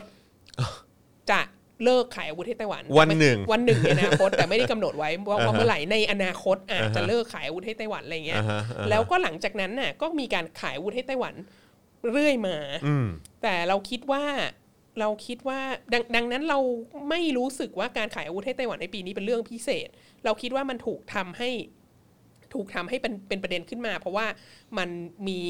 มันมีประเด็นเรื่องความทรัมป์เนี่ยก็จะทำให้ความขัดแย้งของตัวเองกับจีนเนี่ยถูกโหมข่าวขึ้นมาว่ามันเป็นเรื่องใหญ่กว่าที่จริงๆแล้วมันเป็นด้วยเราเราคิดว่านะเพราะว่าทรัมป์เนี่ยก็ไม่พูดอะไรที่มันร้ายแรงเกี่ยวกับเรื่องทะเลจีนใต้เลยนะคือจริงๆเรื่องทะเลจีนใต้เนี่ยสมัยโอบามาเนี่ยพูดเยอะกว่าเยอะนะแล้วก็ทรัมป์ก็จะไปไปทางสงครามการค้าอย่างเดียวใช่ไหมแล้วทรัมป์ก็ออกจะมีความสัมพันธ์ที่ดีกับแบบตอนนั้นน่ะที่แบบโอ้โหไปจับมือกับคิมจองอึนอะไรทั้งหลายเนี่ยคือแบบมันก็มีทำทุกอย่างให้มันดรามาติกเซนเซชันแนลไปหมดอะไรเงี้ยแต่จริงๆแล้วมันไม่ได้จริงๆรู้สึกว่ามันไม่ได้เปลี่ยนแปลงมากขนาดนั้นแต่แต่ถ้าถามว่าเปลี่ยนเป็นไบเดนแล้วนโยบายที่มีต่อไต้หวันจะเป็นยังไงเนี่ยเราคิดว่ามีมีน่าจะมีแนวโน้มที่ไต้หวันจะได้รับการสนับสนุนมากขึ้นเพราะแนวโน้มของเดโมแครตก็คือจะประสานความร่วมมือกับฝั่งยุโรปสหภาพยุโรปกับอังกฤษอะไรเงี้ยกับ NATO อ่ะมากขึ้นอยากจะมี involvement มากขึ้นใช่ไหมฮะแล้วก็แล้วก็ความสัมพันธ์กับญี่ปุ่นอะไรเงี้ยแล้วที่เราพูดกันมาก่อนหน้านี้หลายเทปก็คือว่าตอนนี้มันมีกระแสของอินโดแปซิฟิกขึ้นมาที่ตั้งแต่ชินโซอาเบะออกมาพูดเนี่ยก่อนที่จะลาจากตำแหน่งไปเนี่ยว่าเราต้องเราต้องเน้นอินโดแปซิฟิกแล้วไม่ใช่เอเชียแปซิฟิกคือเราต้องแบบเป็นความร่วมมือกันของประเทศที่เป็นประชาธิปไตยในริมฝั่งมหาสมุทรแปซิฟิกและมหาสมุทรอินเดียใช่ไหมก็คือรวมอินเดียเข้ามาแล้วก็ล่าสุดก็แองเกลา มาร์เคิลก็บอกว่าเราก็ต้องให้ความสำคัญกับอินโดแปซิฟิกทางสหภาพยุโรปก็มาในทางอินโดแปซิฟิกอะไรเงี้ยซึ่งมันก็คือเวลาที่พูดว่าอินโดแปซิฟิกอ่ะมันแล้วก็เวลาที่แบบเราต้องร่วมมือกันในประเทศที่เป็นประชาธิปไตยมีอุดมการณ์แบบเดียวกันมีวัฒนธรรมแบบเดียวกันก็คือพาดพิง underlying message ก็คือว่าเพื่อขานอำนาจของจีนซึ่งสิ่งเนี้ยเรายังไม่เคยได้ยินออกมาจากปากทรัมป์ทรัมป์ไม่เคยใส่ใจเรื่องการจะเข้าร่วมอะไรกับชาวบ้านเขาในลักษณะนี้แต่เราค่อนข้างมั่นใจว่าถ้าเป็นประธานาธิบดีเดโมแครตเข้าไปแล้วฟื้นฟูความสัมพันธ์กับพันธมิตรในในสหภาพยุโรปขึ้นมาแล้วเนี่ยแล้วก็ฟื้นฟูบทบาทของตัวเองใน NATO เนี่ยแนวโน้มของการที่จะเข้าไปสนับสนุนอินโดแปซิฟิกก็น่าจะเพิ่มมากขึ้นซึ่งก็จะนำมาซึ่งการสนับสนุนไต้หวันที่เพิ่มมากขึ้นด้วยค่ะเหมือนเหมือนเหมือนอาจารย์วัฒนาจะพูดว่าในการทางปฏิบัติแล้วว่ามันไม่น่าจะเปลี่ยนมีอะไรเปลี่ยนแปลงเยอะแต่ rhetoric ในการพูดจาอะไรอย่างนี้มากกว่าใช่ไหมที่จะเปลี่ยนไประหว่างทรัมป์กับกับไบเดนใช่คือคิดว่าจะมีมันจะเป็นคือคือเวลาที่เดโมแครตที่ไบเดนเนี่ยจะมีนโยบายที่อาจจะขัดแย้งกับจีนเนี่ยเขาก็จะกลับไปตามแนวเดิมของมาตรฐานสหรัฐอเมริกาที่ก็จะแบบว่าพูดจาให้ตัวเองดูดีว่าเนี่ยเราขัดแย้งกับจีนเพราะจีนเพราะจีนละเมิดสิทธิมนุษยชนเพราะจีนไม่เป็นประชาธิปไตยโน่นนี้นั้นใช่ไหมซึ่งไอ้เรทอริกอันเนี้ยทำไม่ใช้ไงทำใช้ว่าเราขัดแย้งกับจีนเพราะว่าจีนมันเอาเปรียบเราทางด้านการค้าแล้วเราต้องการจะแบบเราจะไม่ให้จีนเอาเปรียบอีกต่อไปดังนั้นเราก็จะทำสงครามการค้าอะไรเงี้ยเอ่อดังนั้นเนี่ยเรทอริกมันจะเปลี่ยนอย่างชัดเจนแต่ว่าถ้าถามว่าความสัมพันธ์ระหว่างอเมริกากับจีนจะดีขึ้นหรือแย่ลงเราคิดว่าก็ก็คงเหมือนเดิมเหมือนเดิมเดิมๆงั้นแล้วเมื่อกี้อย่างที่พี่โอ๊ตถามก็คือว่าอ่ะนอกจากไต้หวันแล้วเนี่ยแล้วฝั่งฮ่องกงฮะคิดว่ายังไงบ้างสถานการณ์ในฮ่องกงหรือว่าหรือว่าหรือว่ามันจบแล้วเรื่องที่ฮ่องกงเนี่ยฮ่องกงเราคิดว่าค่อนข้างจะช่วยยากนะฮะเพราะว่าก็อย่างที่บอกมันก็อยู่ภายใต้อำนาจอธิปไตยของจีนแล้วแล้วโดยเฉพาะมีมีกฎหมายความมั่นคงออกมาเนี่ยแต่ว่าเราคิดว่าสิ่งที่แล้วเราคิดว่าวิธีการ ตอบกลับของชาติตะวันตกนะทั้งทั้งสหภาพยุโรปทั้งสหรัฐอเมริกาเนี่ยสิ่งที่เกิดขึ้นก็คือก็คือต้องถอนออกจากฮ่องกงอ่ะไม่ถึงว่าถอนทุนออกจากฮ่องกงเพราะว่ามีประเด็นเรื่องกฎหมายความมั่นคงอันนี้ซึ่งมันทำให้ทุนของเขาไม่ปลอดภัยที่อยู่ที่ฮ่องกงใช่ไหมคือใช้วิธีนี้ในการตอบโต้มากกว่าเออคือมันมันก็จะใช้ว่าตอบโต้เหมือนกับว่าเป็นฝั่งเอกชนที่ออกมา react มากกว่าฝั่งรัฐหรือเปล่าใช่ฝั่งรัฐบาลไม่น่าจะทำอะไรมากแล้วก็พูดจริงๆอันนี้ก็อันนี้ก็จะฟังดูแย่นะแต่เราก็เป็นคน มองโลกในแง่ร้ายก็คือว่าครับผมคือก่อนหน้านี้มันจะมีนักการเมืองที่นักการเมืองสหรัฐที่ออกมา endorse เอ่อขบวนการในฮ่องกงใช่ไหมออกมาให้ความสนับสนุนออกมาแบบว่าเออให้กำลังใจอะไรเงี้ยที่ฮ่องกงอ่ะเราคิดว่าสิ่งเหล่านั้นทำเพื่อประโยชน์ในการเลือกตั้งอ่ะแล้วเราคิดว่าตอนนี้เลือกตั้งผ่านไปแล้วอ่ะก็คือจบจบแล้วunfortunately ค่ะก็คงต้องใช้ว่ามันจบแล้วครับนายค่อนข้างจะอย่างนั้นค่ะเออเพราะฉะนั้นคือเราก็คงคงจะคาดหวังอะไรกับคือเขาเรียกอะไรแบบอย่างกรณีของโจชัวหว่องแล้วก็คนที่เขาออกมาเคลื่อนไหวต่างๆก็คงก็คงได้มันคงได้แค่นั้นใช่ไหมฮะเราคิดว่าตอนนี้โจโจชัวหว่องเนี่ยเคลื่อนไหวผ่านทางผ่านทางกระบวนการเรียกร้องประชาธิปไตยของประเทศไทยมากกว่านะคือเหมือนกับแบบเคลื่อนไหวในที่ฮ่องกงเองลำบากแล้วอ่ะก็มาเชียร์พันธมิตรชานมด้วยกันอะไรเงี้ยแล้วทุกครั้งที่ทุกครั้งที่มีการแฮชแท็กพันธมิตรชานมขึ้นมาทุกครั้งที่มีการพูดพันธมิตรชานมเนี่ยไทยมาก่อนคือไม่ว่าจะเป็นที่ไหนก็ตามอ่ะมันเป็นการแอดแท็กรัฐบาลปักกิ่งอ๋อโอเคในแง่มุมหนึ่งดังนั้นเนี่ยเราคิดว่านึกว่านึกว่าช่วงหลังนี่เขาจะพูดถึงถึงกรณีการเคลื่อนไหวที่ไทยซะใช่ใช่ก็คือพอช่วงหลังพอมันมีกฎหมายความมั่นคงออกมาที่จีนแล้วมันมีการจับกุมมากยิ่งขึ้นมีการแอบดักตัวไปที่แผ่นดินใหญ่มากยิ่งขึ้นเนี่ยเราก็จะเห็นว่า Twitter ของเขาอะหรือว่าการเคลื่อนไหวของเขาเหมือนวันนี้หรือเมื่อวานก็ไม่รู้โจโฉของเขาไปติดป้ายประท้วงหน้ากงสุลไทยที่ฮ่องกงอะไรเงี้ยคือก็เป็นการช่วยช่วยฝ่ายประชาธิปไตยที่เมืองไทยเรียกร้องมากกว่าด้วยซ้ำเพราะว่ามันเป็นสิ่งที่เขาทำได้โดยที่จะไม่ผิดกฎหมายความมั่นคงที่เมืองจีนค่ะก็คือแบบคล้ายๆอ้อมๆใช่แต่คิดว่าผู้นำที่อยู่ในฮ่องกงเนี่ยขยับตัวลำบากมากนะเวลานี้หมายถึงผู้นำการการประท้วงเมื่อปีที่แล้วเนี่ยตอนนี้เนี่ยขยับตัวลำบากมากแล้วก็อีกอีกกลุ่มหนึ่งที่เราจะได้ยินเสียงก็คือกลุ่มที่ลี้ภัยทางการเมืองออกมาแล้วมาอยู่อังกฤษมาอยู่อเมริกาอยู่อะไรก็ตามเนี่ยแต่ว่าถ้าอยู่ภายในฮ่องกงเนี่ยลำบากมากครับผมนะฮะดูสถานการณ์คือคือคือคือเอาจริงๆแล้วก็เขาเรียกว่าอะไรไอ้การการเคลื่อนไหวของฝั่งสหรัฐเองก็คือมันก็มันก็จะเป็นในในเพื่อเพื่อประโยชน์ของคนอเมริกันมากกว่าของสหรัฐอเมริกามากกว่ามันก็ต้องเป็นอย่างนั้นแหละก็เป็นประธานาธิบดีของประเทศเขาเขาก็ต้องเพราะก็เห็นหลายๆคนก็บอกอ้าวแล้วการที่ไบเดนเขาเขาได้ตำแหน่งแล้วมันจะมีผลประโยชน์อะไรกับไทยไหมทั้งสองท่านคิดว่ายังไงถามพี่โอ๊ตก่อนดีกว่าอ่ะพี่โอ๊ตพี่โอ๊ตว่าไงคิดว่ามันจะมีประโยชน์กับไทยไหมพี่บอกพี่บอกตรงพี่เขาคงไม่มานั่งคิดหรอกนะเพราะตอนนี้ปัญหาในประเทศมันมันโหมันเยอะมากเลยนะโควิด unemployment อะไรที่ต้องจัดการอยู่เงี้ยแต่ถามว่ามีอะไรกับไทยไหมก็คงจะมีเรื่องการค้านั่นแหละที่มันจะแบบเขาคงกลับเข้ามาจอยกลุ่มทวิภาคีพหุภาคีอะไรบางอย่างที่ทำให้มันการค้ามันดีขึ้นมาบ้างในเขตแอเรียของเราอย่างเงี้ยเออก็แค่นั้นนะแต่แต่ว่าอย่างอื่นพี่พี่มองไม่ออกจริงถ้านี่นี่ไม่รวมถึงอะไรที่มันทำอยู่แล้วนะเช่นการซ้อมรบร่วมกันหรืออะไรต่างๆนานาซึ่งก็คงมีมีเหมือนเดิมอะไรเงี้ยอืมอืมอืมครับผมแล้วฝั่งอาจารย์วาสนาล่ะฮะคิดว่ามันจะมีประโยชน์ไหมอาจจะดีขึ้นก็คือว่าทรัมป์เนี่ยมัน divisive มากใช่ไหมทรัมป์เนี่ยมีแนวโน้มที่จะบังคับให้ไม่ใช่แต่เฉพาะคนอเมริกันเท่านั้นแต่ว่าคนอื่นทั่วโลกอย่างเซาท์อีสต์เอเชียในยุค ของทรัมป์เนี่ยก็ถูกกดดันมากว่าจะเลือกเป็นพันธมิตรกับสหรัฐอเมริกาหรือจะเป็นพันธมิตรกับจีนแล้วมันก็เลยทำให้แบบทำให้อาเซียนเนี่ยอยู่ลำบากมากอะแล้วก็ทำให้เราคิดว่าอย่างรัฐบาลปัจจุบันของประเทศเราเนี่ยก็มีแนวโน้มจะไปทางจีนอยู่แล้วใช่ไหมพอโดนกดดันมาว่าจะเลือกใครจะเลือกใครจะเลือกใครอะมันก็มีแนวโน้มยิ่งจะไปทางจีนหนักเข้าไปใหญ่อะไรเงี้ยทีนี้ถ้าเผื่อว่ามีประธานาธิบดีเดโมแครตเข้ามาเนี่ยถ้าไบเดนเข้ามาซึ่งไม่ไม่พยายามผลักให้พันธมิตรของตัวเองเนี่ยแบบเลือกข้างมากขนาดนี้มันก็อาจจะช่วยเจือจางความ จำเป็นของผู้นำประเทศนี้ที่จะต้องไปซบจีนมากเกินไปก็ได้อาจจะเป็นข้อดีค่ะก็ต้องดูนะแต่ว่าก็อย่างที่เคยมีโอกาสแบบคุยคุยกันคร่าวๆก็มีความรู้สึกว่า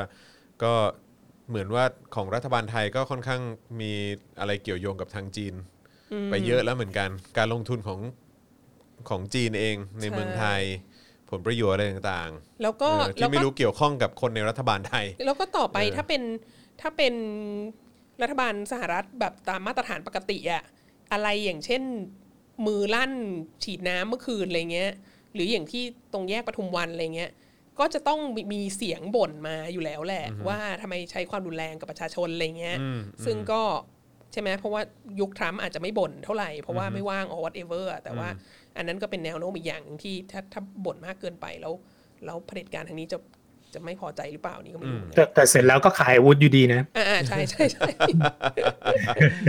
ก็ก็ได้ก็ได้ลดหุ้มเกราะมือสองมา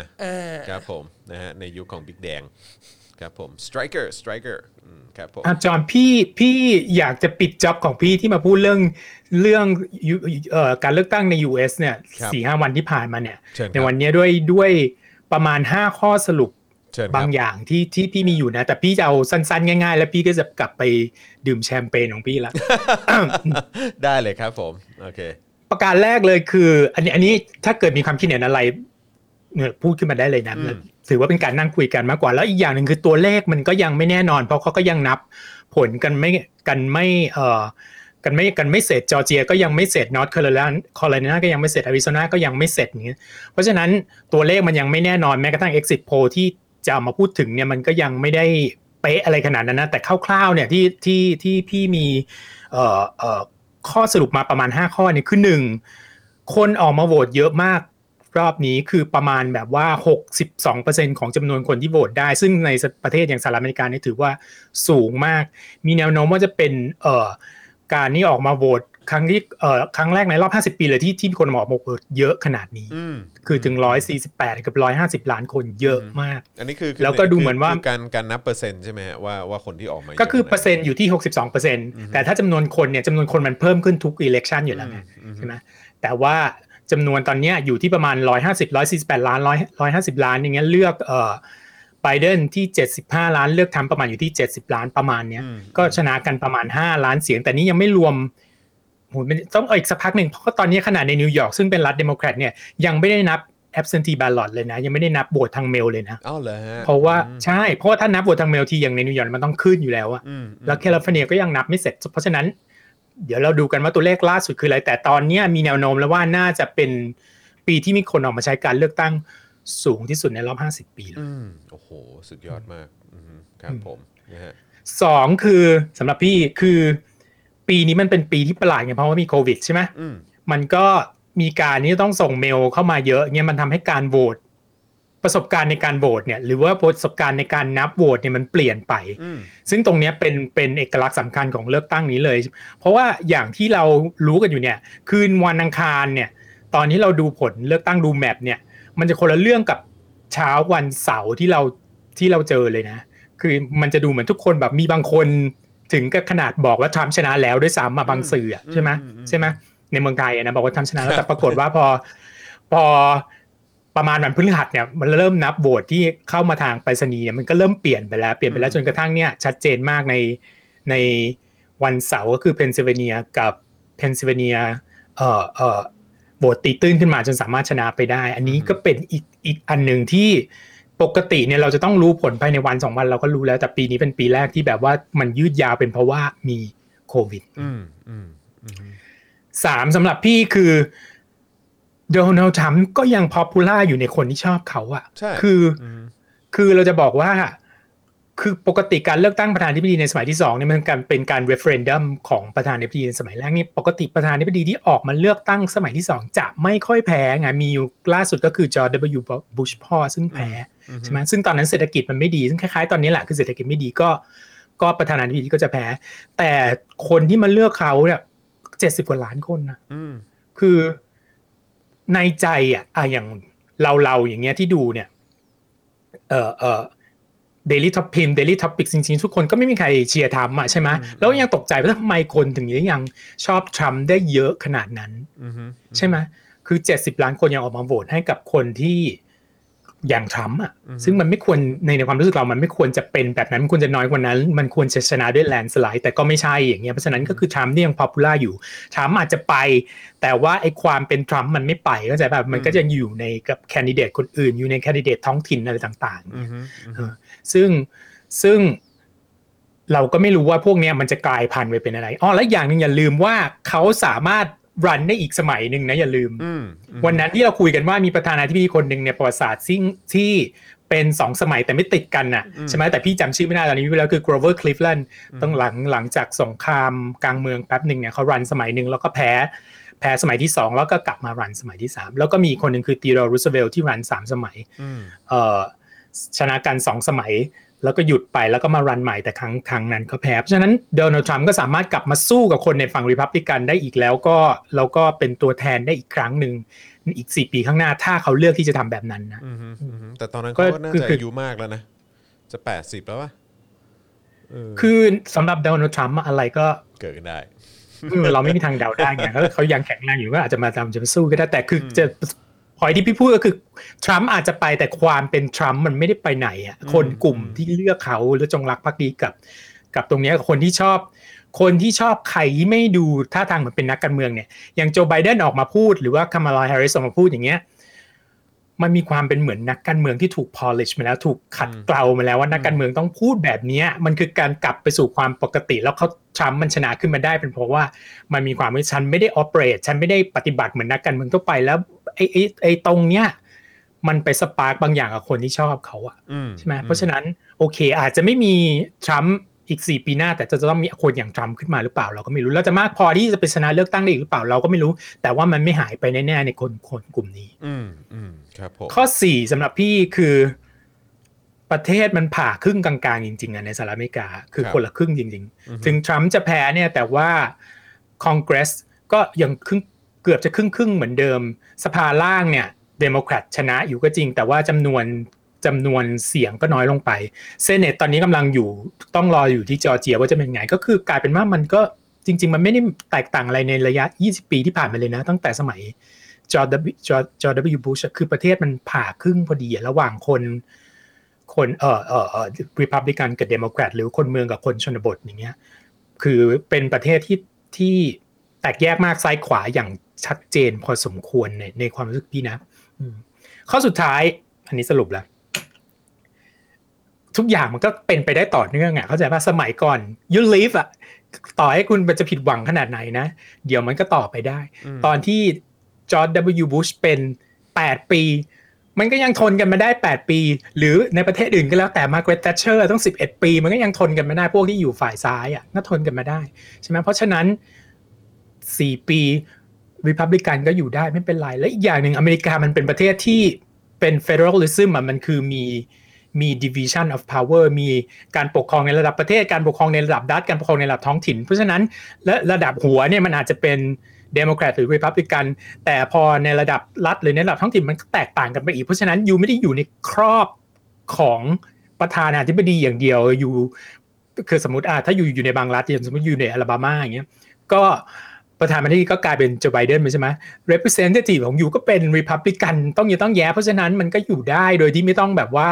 ทุกทรมานอะไรมากขนาดนั้นน่ะเข้าใจป่ะ you live everybody's gonna live นี่ก็คือข้อสรุปของพี่ทุกคนก็ใช้ชีวิตกันต่อไปอืมอืมงั้นขอขอถามอีกสักคำถามได้ไหมฮะคือว่าเมื่อกี้พี่ว่าบอกว่าเฮ้ยเอ่อคนมาเลือกไบเดนเจ็ดสิบห้าเอ่อทรัมป์เจ็ดสิบอันนี้คือตัวเลขตอนนี้นะฮะแบบคร่าวๆใช่อาจจะยังไม่ฟันธงหรือว่าละเอียดเป๊ะแต่ว่าคือมันก็คืออันนี้สะท้อนมาที่บ้านเรานะฮะคือคือในประเทศไทยที่มีความที่ที่บางทีก็ถูกเปรียบว่าเออเนี่ยตอนนี้แบบถูกแบ่งเป็นสองฝั่งนะเออแบบว่าฝั่งสนับสนุนพลเอกประยุทธ์หรือสนับสนุนเผด็จการนะอย่างเงี้ยหรือว่าแบบอีกฝั่งนึงที่ที่เรียกร้องประชาธิปไตยแต่ว่าในในฝั่งอเมริกาเนี่ยก็คือว่าโอเคอันนี้อยู่ในสังคมประชาธิปไตยนะฮะแต่ว่ามีความมีความแบ่งแยกกันชัดเจนว่าเป็นสองกลุ่มก้อนขนาดนี้มันมันมันมันมันมีปัญหาในในในสังคมกันบ้างนะกันกันบ้างไหมฮะกับการที่มีความแบ่งแยกชัดเจนกันขนาดนี้เป็นฝักเป็นฝ่ายขนาดนี้ ก็อันเฟรนด์กันจ้าละวันนะช่วงเลือกตั้งอ่ะเออก็เป็นเป็นเรื่องค่อนข้างจะจะปกติพอสมควรนะว่าแบบคือคือถ้าไม่มีอะไรมาจุดอ่ะพี่สังเกตนะนะจากการตั้งแต่ดูเลือกตั้งกับการมีโซเชียลมีเดียมาเนี่ยคือสมัยก่อนที่มันไม่มีโซเชียลมีเดียเราก็ไม่เป็นไรเพื่อนริพับลิกันเพื่อนเดโมแครตมันก็แบบสี่ปีก็ค่อยมาแบบปะคารมกันทีแต่พอมันมีแบบโซเชียลมีเดียเราต้องเห็นความคิดทางการเมืองกันบ่อยๆอะไรอย่างเงี้ยมันก็มีการแบบว่าก็อันเฟรนด์กันบ้างสนูซกันไปบ้างอะไรอย่างเงี้ยซึ่งปกติแหละไม่ไม่ไม่ได้รู้สึกว่าไม่ได้รู้สึกว่ามันจะอะไรขนาดนั้นคือคืออ่ะอย่างพี่เนี่ยแต่งงานกับคนที่เป็นรีพับลิกันถูกป่ะฉะนั้นเราก็จะมีความแบบว่าจะไม่ไปแตะตรงนั้นมากเกินไปแล้วก็อยู่อย่างสงบได้เรารู้อยู่แล้วเขาจะมาไม้ไหนอ่ะคืออาร์กิวเมนต์ของรีพับลิกันเราก็รู้อาร์กิวเมนต์ของเดโมแครตเราก็รู้อยู่แล้วเพราะฉะนั้นเราก็จะไม่ไปแตะมันให้มันเสียเวลาเพราะรู้ว่าถ้าไปแตะกรณีนี้เราจะไม่เห็นไม่เห็นพ้องต้องการแต่หนึ่งส่วนหนึ่งของการเป็นผู้ใหญ่และการมีวุฒิภาวะมันคือการรับ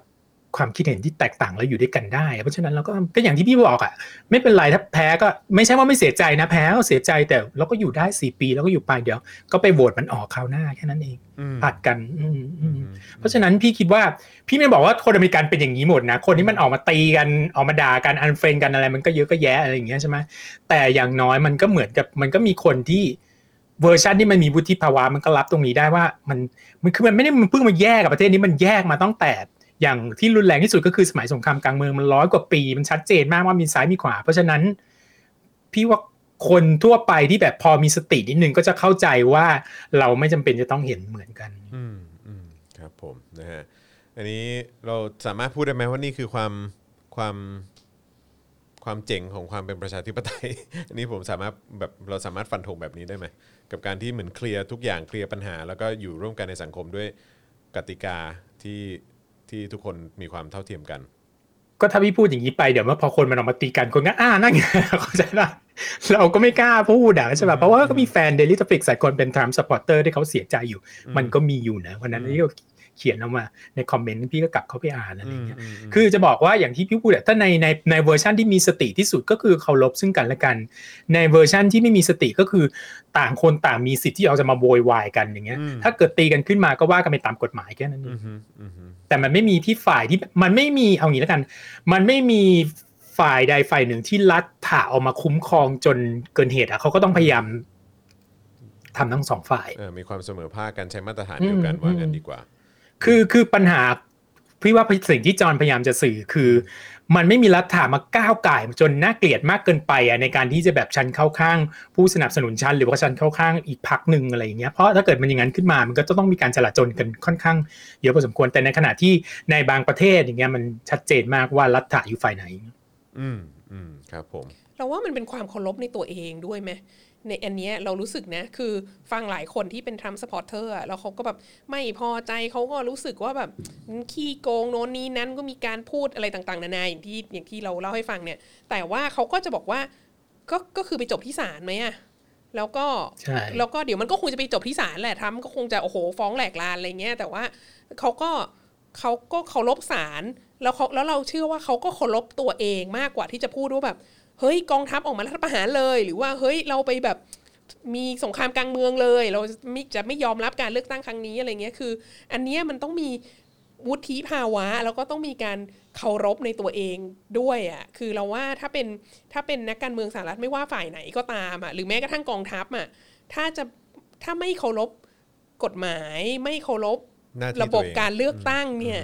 เขาก็จะรู้สึกเหมือนเขาไม่ไม่เคารพตัวเองไหมเหมือนเป็นแบบอะไรอ่ะอยู่แบบไม่เล่นตามกฎอะไรเงี้ยถึงเวลาแล้วก็ก็คือทุกคนก็จะก็ก็จะไม่ให้ความเคารพเขาด้วยอะไรเงี้ยซึ่งเราคิดว่าไอ้ความเคารพตัวเองอย่างนี้และความเคารพกฎหมายที่ผูกโยงกับความเคารพตัวเองอ่ะมันไม่มีอยู่ในการเมืองประเทศไทยไงที่ผ่านมาแต่แต่เราขอพูดถึงเรื่องศาลในนี้เราไม่คิดว่ามันจะไปถึงศาลฎีกาในรอบนี้นะแต่แต่แต่อาจจะผิดนะตรงนี้เราเป็นถ้าเกิดเขายอมสู้ไม่แพ้ด้วยความที่ศาลฎีกาโดยส่วนใหญ่แล้วก็จะพิจารณาคดีที่มันมีมูลทางเอ่อเอ่อรัฐธรรมนูญน่ะมันต้องเป็นสิ่งที่ขัดแย้งกันทางในทางรัฐธรรมนูญเนี่ยในกรณีนี้สมมุติแบบคนเจอบัตรเสียหรืออะไรอยู่ประมาณสองร้อยใบอะไรอย่างเงี้ยนี่จะสามารถขึ้นไปถึงศาลสูงสุดได้เลยแล้วแต่ก็ไม่แน่นะในกรณีบุชกับกอสมัยนั้นก็เคยขึ้น ไปจนถึงศาลสูงสุดได้แล้วก็ลงมาตัดสินเองแล้วก็เป็นความหลายคนก็คิดว่านั่นยังเป็นหนึ่งในความอัปยศของศาลในอเมริกาอยู่เลยซานดราเดลคอนเนอร์เนี่ยผู้หญิงคนแรกที่สามารถเป็นเป็นเอ่อผู้พิพากษาศาลสูงสุดได้เนี่ยไม่เคยพูดถึงคดีนี้อีกเลยนะเป็นเป็นสิ่งที่ด่างพร้อยในประวัติในประวัติส่วนตัวของเขาซึ่งเป็นประวัติที่ค่อนข้างแบบดีมากอ่ะใช่มั้ยเขาไม่เคยพูดถึงอยู่เลยเพราะเขารู้สึกว่ามันเป็นส่วนหนึ่งที่แบบประโยชน์มากเรามีความรู้สึกว่าน่าจะศาลน่าจะเรียนรู้จากปีสองพันและอยู่เฉยๆเพราะมันไม่ได้เกี่ยวข้องอะไรเลยกับการตีความรัฐธรรมนูญซึ่งเป็นหน้าที่หลักๆของศาลแต่ตรงนี้ก็อาจจะผิดนะแต่นี้ก็พูดในความที่แบบมีอุดมคติสูงมากอ่ะเข้าใจฮะงั้นเอ่ออีกอีกเอ่ออีกคำถามได้ไหมอันนี้ในในฐานะพี่โอก็เป็นสื่อนะทำงานสื่อมาตั้งนานแล้วก็เอ่อแล้วก็ติดตามการเลือกตั้งของสหรัฐอเมริกาหลายรอบแล้วด้วยนะฮะเทียบการเลือกตั้งครั้งนี้เป็นไงมันมีมันมีความหนักใจมันมีความเหนื่อยหรือว่ามีความอย่างเงี้ยมีความอย่างเงี้ย คือคือคือมันมันหลายประเด็นนะมันมีในเรื่องของโควิดก็ด้วยเนาะเออแล้วก็ประเด็นของสี่ปีที่ผ่านมากับทรัมป์ด้วยเนาะเออนะแล้วก็เออหรือแม้กระทั่งพวกเขาเรียกว่าอะไรในแง่ของตัวแทนที่จะมาเป็นตัวแทนของฝั่งเดโมแครตเองซึ่งท้ายสุดก็เป็นไบเดนเนี่ยเออคือแบบว่าสำหรับครั้งนี้มันมันมันมีความเหนื่อยหรือว่าหนักใจกว่าทุกครั้งที่ผ่านมาไหมฮะพี่โอ๊ตในการในการตามนำแทนพี่ไม่สามารถพูดแทนคนทุกคนได้แต่อยากจะพูดคนที่มีความคิดใกล้เคียงกันในแนวทางที่ว่าออฟฟิศ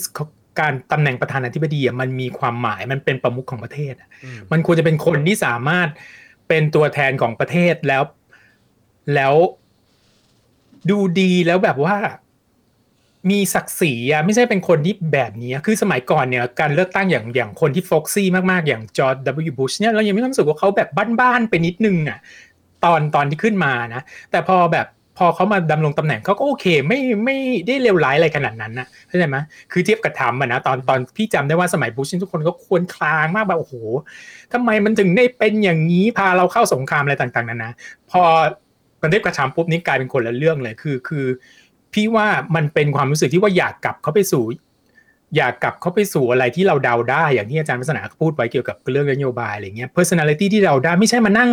รอดูทวีตจากประธานาธิบดีทุกวันว่าวันนี้วันจะทวีตอะไรวะมันจะด่าใครหรือเปล่าวะแล้วก็แบบเอาเมื่อวานพูดอย่างนี้วันนี้พูดอีกอย่างนึงอะไรอย่างเงี้ยเอเซนส์ของตรงเนี้ยความโกลาหลตรงเนี้ยมันก็จะหมดไปนี่พูดได้อย่างทางเดโมแครตทางรีพับลิกันพี่ว่ารีพับลิกันบางคนก็โล่งใจได้สามที่เราจะไม่ต้องมานั่งแบบตามว่าโดนัลด์ทรัมป์จะทวีตอะไรอย่างเงี้ยเป็นขอเป็นรีพับลิกันที่แบบว่าคราวหน้าถ้ามีก็เป็นรีพับลิกันที่แบบคุยกันด้วยแบบภาษาเนี่ยเออเออเออจะบอกภาษาคนเมื่อกี้กับหลุดปากคุยกันด้วย คุยกันด้วยความที่มันซีวิไลซ์นิดนึงอ่ะไม่ใช่ต้องแบบว่าเป็นอย่างอย่างโดนัลด์ทรัมป์ตลอดพี่ว่าความโล่งใจเนี่ยคือน่าจะเป็นคำคำคำพูดดีๆสุดเลยคือเดโมแครตเนี่ยมันไม่ได้ตื่นเต้นกับโจไบเดนเลยนะทุกคนเนี่ยมักจะจะพูดด้วยเสมอพูดแบบในทำนองนี้เสมอด้วยซ้ำว่าเนี่ยมันคือเทอมที่สามของโอบามาใช่ไหมแต่ว่าตอนนี้มีมีแนวโน้มแล้วล่ะพอสื่อเนี่ยชัดเจนมากเลยว่าดีดากับKamala Harrisมากอย่างเงี้ยก็อาจจะเป็นดาริ่งคนต่อไปของฝั่งฝ่ายซ้ายแต่ว่ากับโจไบเดนนี่ทุกคนเฉยๆมากครับผมเขาอยู่หมดสมัยนี้เขาก็อายุเจ็ดสิบเอ็ดแล้วไหมอ่ะไม่ไม่แปดสิบเอ็ดตอนนี้เขาเจ็ดสิบตอนนี้เขาเจ็ดสิบเจ็ดเขาอยู่ไปอีกสี่ปีไบเดนนะไบเดนใช่ไหมไบเดนเออเขาจะแปดสิบเอ็ดนี่เขาจะยังอยู่ลงเทอมสองอยู่ว่าอืมแต่ว่าเขาเหมือนเขาพูดว่าเขาจะลงแค่สมัยเดียวนะอืมอืมอืมนะฮะก็ในที่สุดนะครับเอ่อแม้ว่าจะเป็นตัวเลขอย่างอย่างอย่างไม่อย่างไม่ official เท่าไหร่ใช่ไหมฮะแต่ว่าก็มีการแต่ก็ชัดเจนแล้วนะครับว่าโจไบเดนก็จะเป็นประธานาธิบดีคนต่อไปของสหรัฐอเมริกาก็แม้ว่าแม้ว่าแม้ว่าทรัมป์จะพ่ายแพ้ในการเลือกตั้งครั้งนี้นะครับแต่ก็ต้องดูต่อไปนะครับเพราะว่าเขาจะยังอยู่ในออฟฟิศจนถึงเดือนมกราคมใช่ไหมฮะเขาไม่มีทางไปอย่างเงียบๆอยู่แล้วล่ะแล้วอีกอย่างหนึ่งพี่ได้ยินมาว่าเขาจะไปเปิดสื่อไปเปิดทีวีช่องใหม่หรืออะไรก็แล้วแต่ซึ่งโอเคก็ก็ทำไปเถอะไม่เป็นไรหรอกคือคือมันก็เป็นสิทธิ์สิทธิ์ของเขาแต่ขอพูดนิดนึงได้ไหมเกี่ยวกับประธานาธิบดีพ้นตำแหน่งไปคือสมัยก่อนเนี่ยมันไม่มีระบบมาเลี้ยงประธานาธิบดีที่พ้นตำแหน่งไปแล้วนะ mm-hmm. มันมีเรื่องเล่าว่าอย่างแฮร์รี่ทรูแมนเนี่ยตอนพ้นตำแหน่งออกไปปุ๊บเนี่ยจนมากไงต้องไปยืมเงินแบบว่าอดีตเอ่อเอ่อเอ่อ Secretary of State อ่ะรัฐมนตรีว่าการกระทรวงต่างประเทศนะมาขอยืมเงินเขาไปซื้อบ้านอะไรอย่างเงี้ยคือพอหลังจากนั้นมาปุ๊บคนเขาได้ยินเรื่องอย่างนี้กันปุ๊บเนี่ยก็เลยมีกองทุนเพื่อที่จะสนับสนุนให้ประธานาธิบดีเนี่ยไม่ต้องแบบจนและอนาถาอะไรขนาดนั้นนะแล้วก็มี Secret Service ด้วย ก็เห็นบอกว่าอะไรนะก็แม้เอ่อวันวันนี้วันนี้มันมีคลิปออกมาเนี่ยเอ่อผมผมนั่งดูอยู่ก็ก็ก็สนุกดีเห็นเขาบอกว่าแบบประธานาธิบดีห้ามขับรถเองไปเอ่อตลอดชีวิตเออแต่ว่าเอ่อจอร์จ ดับเบิลยู บุชเนี่ยขับได้แต่ว่าขับในใน property ของตัวเองใน ranch ใช่แต่ว่าแต่ว่าถ้าขับนอกถนนอะไรต่างๆไม่ได้เพราะว่าต้องมี Secret Service เนี่ยคอยดูแลความปลอดภัยด้วยอะไรต่างๆด้วยแล้วก็เห็นก็จะได้ brief แบบพวกเขาเรียกอะไรนะ brief แบบพวกข้อมูล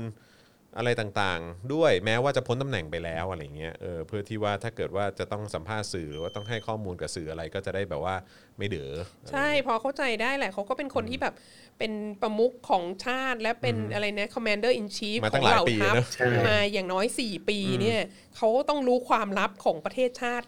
เยอะมากอ่ะถ้าโดนลักพาตัวอะไรไปเนอะเออหรือถ้าแบบอย่างทรัมป์ที่บอกว่าสมมติไปตั้งสำนักข่าวเองอ่ะแล้วอยู่ดีมาแบบมาเมาส์ทำเนียบขาวหรือมาพูดแบบ declassify document ต่างๆเออว่ะประเด็นนี้ไม่เคยคิดว่ะจริงเออประเด็นนี้ก็ไม่เคยคิดเนาะแต่ว่าอย่างนี้เขาจะไม่ตีกับพวกสื่อที่อยู่อย่างเขาจะไปแย่งลูกค้า Fox News หรือเปล่าเออเขาตอนนี้เขาตีกับ Fox News อยู่เพราะฉะนั้นก็ไม่สนใจแล้วทำแล้วคิดถึงแต่ตัวเองแต่แต่สำหรับคนที่สปอร์ตทำนะซึ่งขอเน้นอีกทีหนึ่งว่าคนที่ฟัง Daily Topics เป็นคนสปอร์ตทำอยู่เยอะเหมือนกันนะสำหรับคนที่สปอร์ตทำนะอยากจะบอกว่าการเวลามันจะมันจะประเมินประธานาธิบดีอ่ะแต่ละคนแต่ละคนน่ะเอ่ออาจจะไม่อาจจะไม่เหมือนสมัยที่ตอนที่เขาพ้นตำแหน่งไปหมาดๆเข้าใจไหมอย่างแฮร์รี่ทรูแมนเนี่ยเป็นหนึ่งในในตัวอย่างที่ดีมากเลยว่าไม่ป๊อปปูล่าเลยตอนที่อยู่พอตอนหลังอันนี้แบบโหโหวตกันมาทีไรจะต้องติดหนึ่งในสิบแน่ๆสำหรับคนที่เป็นประธานาธิบดีที่ดีที่สุดหรือแม้กระทั่งจอร์จ ดับเบิลยู บุชเราพูดถึงเนี่ยซึ่งสมัยแปดปีนั้นนี่เนี่ยต้องสำหรับฝ่ายซ้ายนี่เรียกว่านรกแดกเลยนะแต่ว่าทุกวันนี้ก็แบบคนก็มองเขาในสายตาในแง่ที่ที่ kinder ดูเป็นมนุษย์ที่แบบว่าเป็นคนที่น่าไปแฮงเอาท์ด้วยอะไรเงี้ยเขาก็วาดรูปแหล่งเขาไปหรือแม้แต่จิมมี่คาร์เตอร์เนี่ยเป็นประธานาธิบดี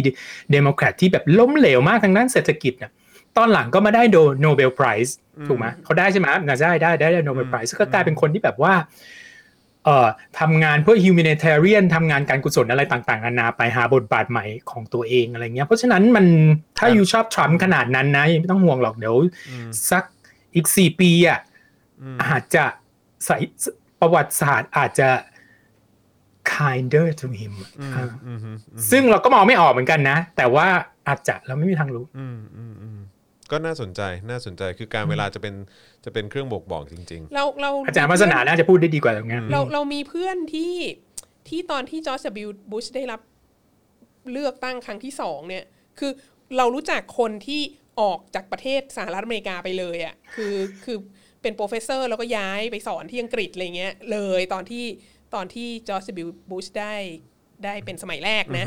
แล้วก็พอได้สมัยที่สองเนี่ยเราก็มีเพื่อนที่เรามีเพื่อนที่ทำ PhD อยู่ก็คือลาออกจากจากที่เรียน PhD อ่ะแล้วก็ไปลงเลือกตั้งท้องถิ่นอ่ะแล้วก็คือแบบคือเปลี่ยนชีวิตเลยตอนนั้นคือแบบหนึ่งถ้าไม่ย้ายออกนอกประเทศก็คือฉันจะต้องลงไปคลุกเล่นการเมืองด้วยตัวเองแล้วเพราะว่าแบบต้องทำอะไรสักอย่างแล้วเพราะมันพังมากแบบจอร์จ ดับเบิลยู บุชได้ได้ได้เลือกตั้งสมัยที่สองได้ไงอะไรเงี้ยคือจำได้เลยว่าแบบมันถล่มทลายชีวิตของของอเมริกันชนในยุคนั้นอย่างหนักมากแล้วก็นี่ก็ยังนั่งคิดกลับไปว่าแบบโอ้โหคนที่มันลี้ภัยออกนอกประเทศตอนตั้งแต่ตอนนั้นน่ะแล้วเรามามองดูว่าสักวันนึงมีทรัมป์เกิดขึ้นมาเนี่ยจอร์จ ดับเบิลยู บุชนี่แลดูเป็นโอเคเนอะดูเบาไปเลยทั้งที่เป็นคนที่แบบเริ่มสงครามขึ้นมาเลยนะแบบฉะนั้นก็ก็เลยบอกว่าทรัมป์ในระยะยาวแล้วโอเคเขาอาจจะไม่ได้โหวตกลายเป็นหนึ่งในสามสิบแบบพูดอย่างนี้เลยแล้วกันอาจจะเป็นไม่โหวตในท็อปสามสิบของประธานาธิบดีที่ดีที่สุดแต่อาจจะไม่ได้ลังท้ายอะไรขนาดนั้นก็ได้ใครจะไปรู้คือพูดจริงเขาก็ไม่ได้เขาเรียกอะไรมันไม่มีดิซาสเตอร์ขนาดใหญ่มากคือโอเคโควิดสิบเก้ามันก็เป็นดิซาสเตอร์นะแต่ว่าก็อาจจะกล่าวได้ว่าโควิดสิบเก้ามันก็เป็นสิ่งที่มาจากข้างนอกใช่ไหมแต่ว่าอย่างเขาก็ไม่ได้พาสหรัฐอเมริกาเข้าสงครามจริงๆใช่ไหม in a way ในแง่นั้นนะมันไม่ได้เอ็กซ์ตรีมว่าโอ้โหยกทัพไปเข้าไปในเวียดนามหรือเข้าไปในอัฟกานิสถานหรืออะไรเงี้ยก็ก็ เกือบเกือบจะบอกจะส่งเรือรบไปเกาหลีเหนืออะไรเงี้ยแต่ว่าจริงจริงจริงแล้วอ่ะมันก็ไม่ได้มันก็ไม่ได้มีดิซาสเตอร์อะไรคือคือเขาเรียกอะไรจะบอกว่ามันไม่ not a disaster ก็, ก็พูดลำบากนะแต่ไม่ถึงว่านึกออกไหมมันไม่ใช่อเมริกาไม่ได้มีสงครามเพิ่มขึ้นเนี่ยในยุคของไม่ได้มีใช่ไม่ได้มี military disaster แต่เราอยากจะพูดอย่างหนึ่งตรงที่ว่าเราว่าอะไรที่เป็น disaster ที่ผ่านมาก็คือเอ่อเรื่องเรื่องผิวในประเทศเขาไม่ได้ทำให้มันดีขึ้นเขาทำให้มันแย่ลงแล้วแล้วจุดชนวนตรงนี้ออกมาเนี่ยเราว่ามันต้องใช้เวลาที่จะเยียวยากันพอสมควรนะ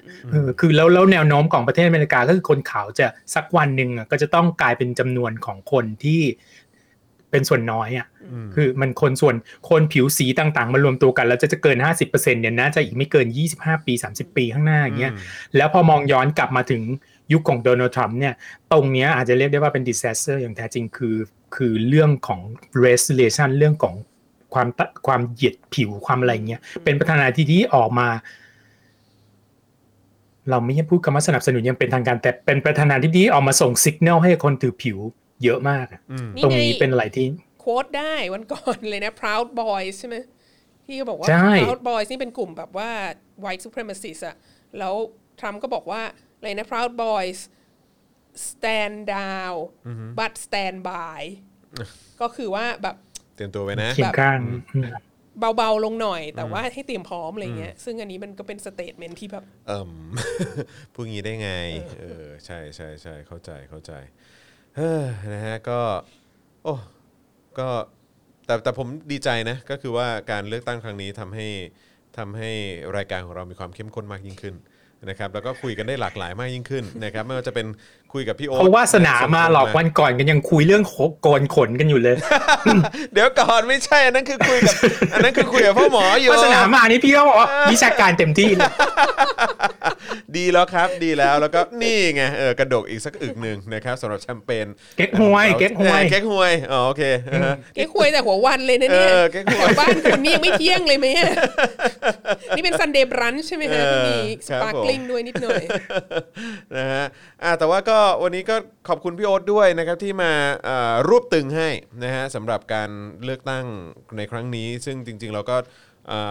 วิดีโอไลฟ์กัน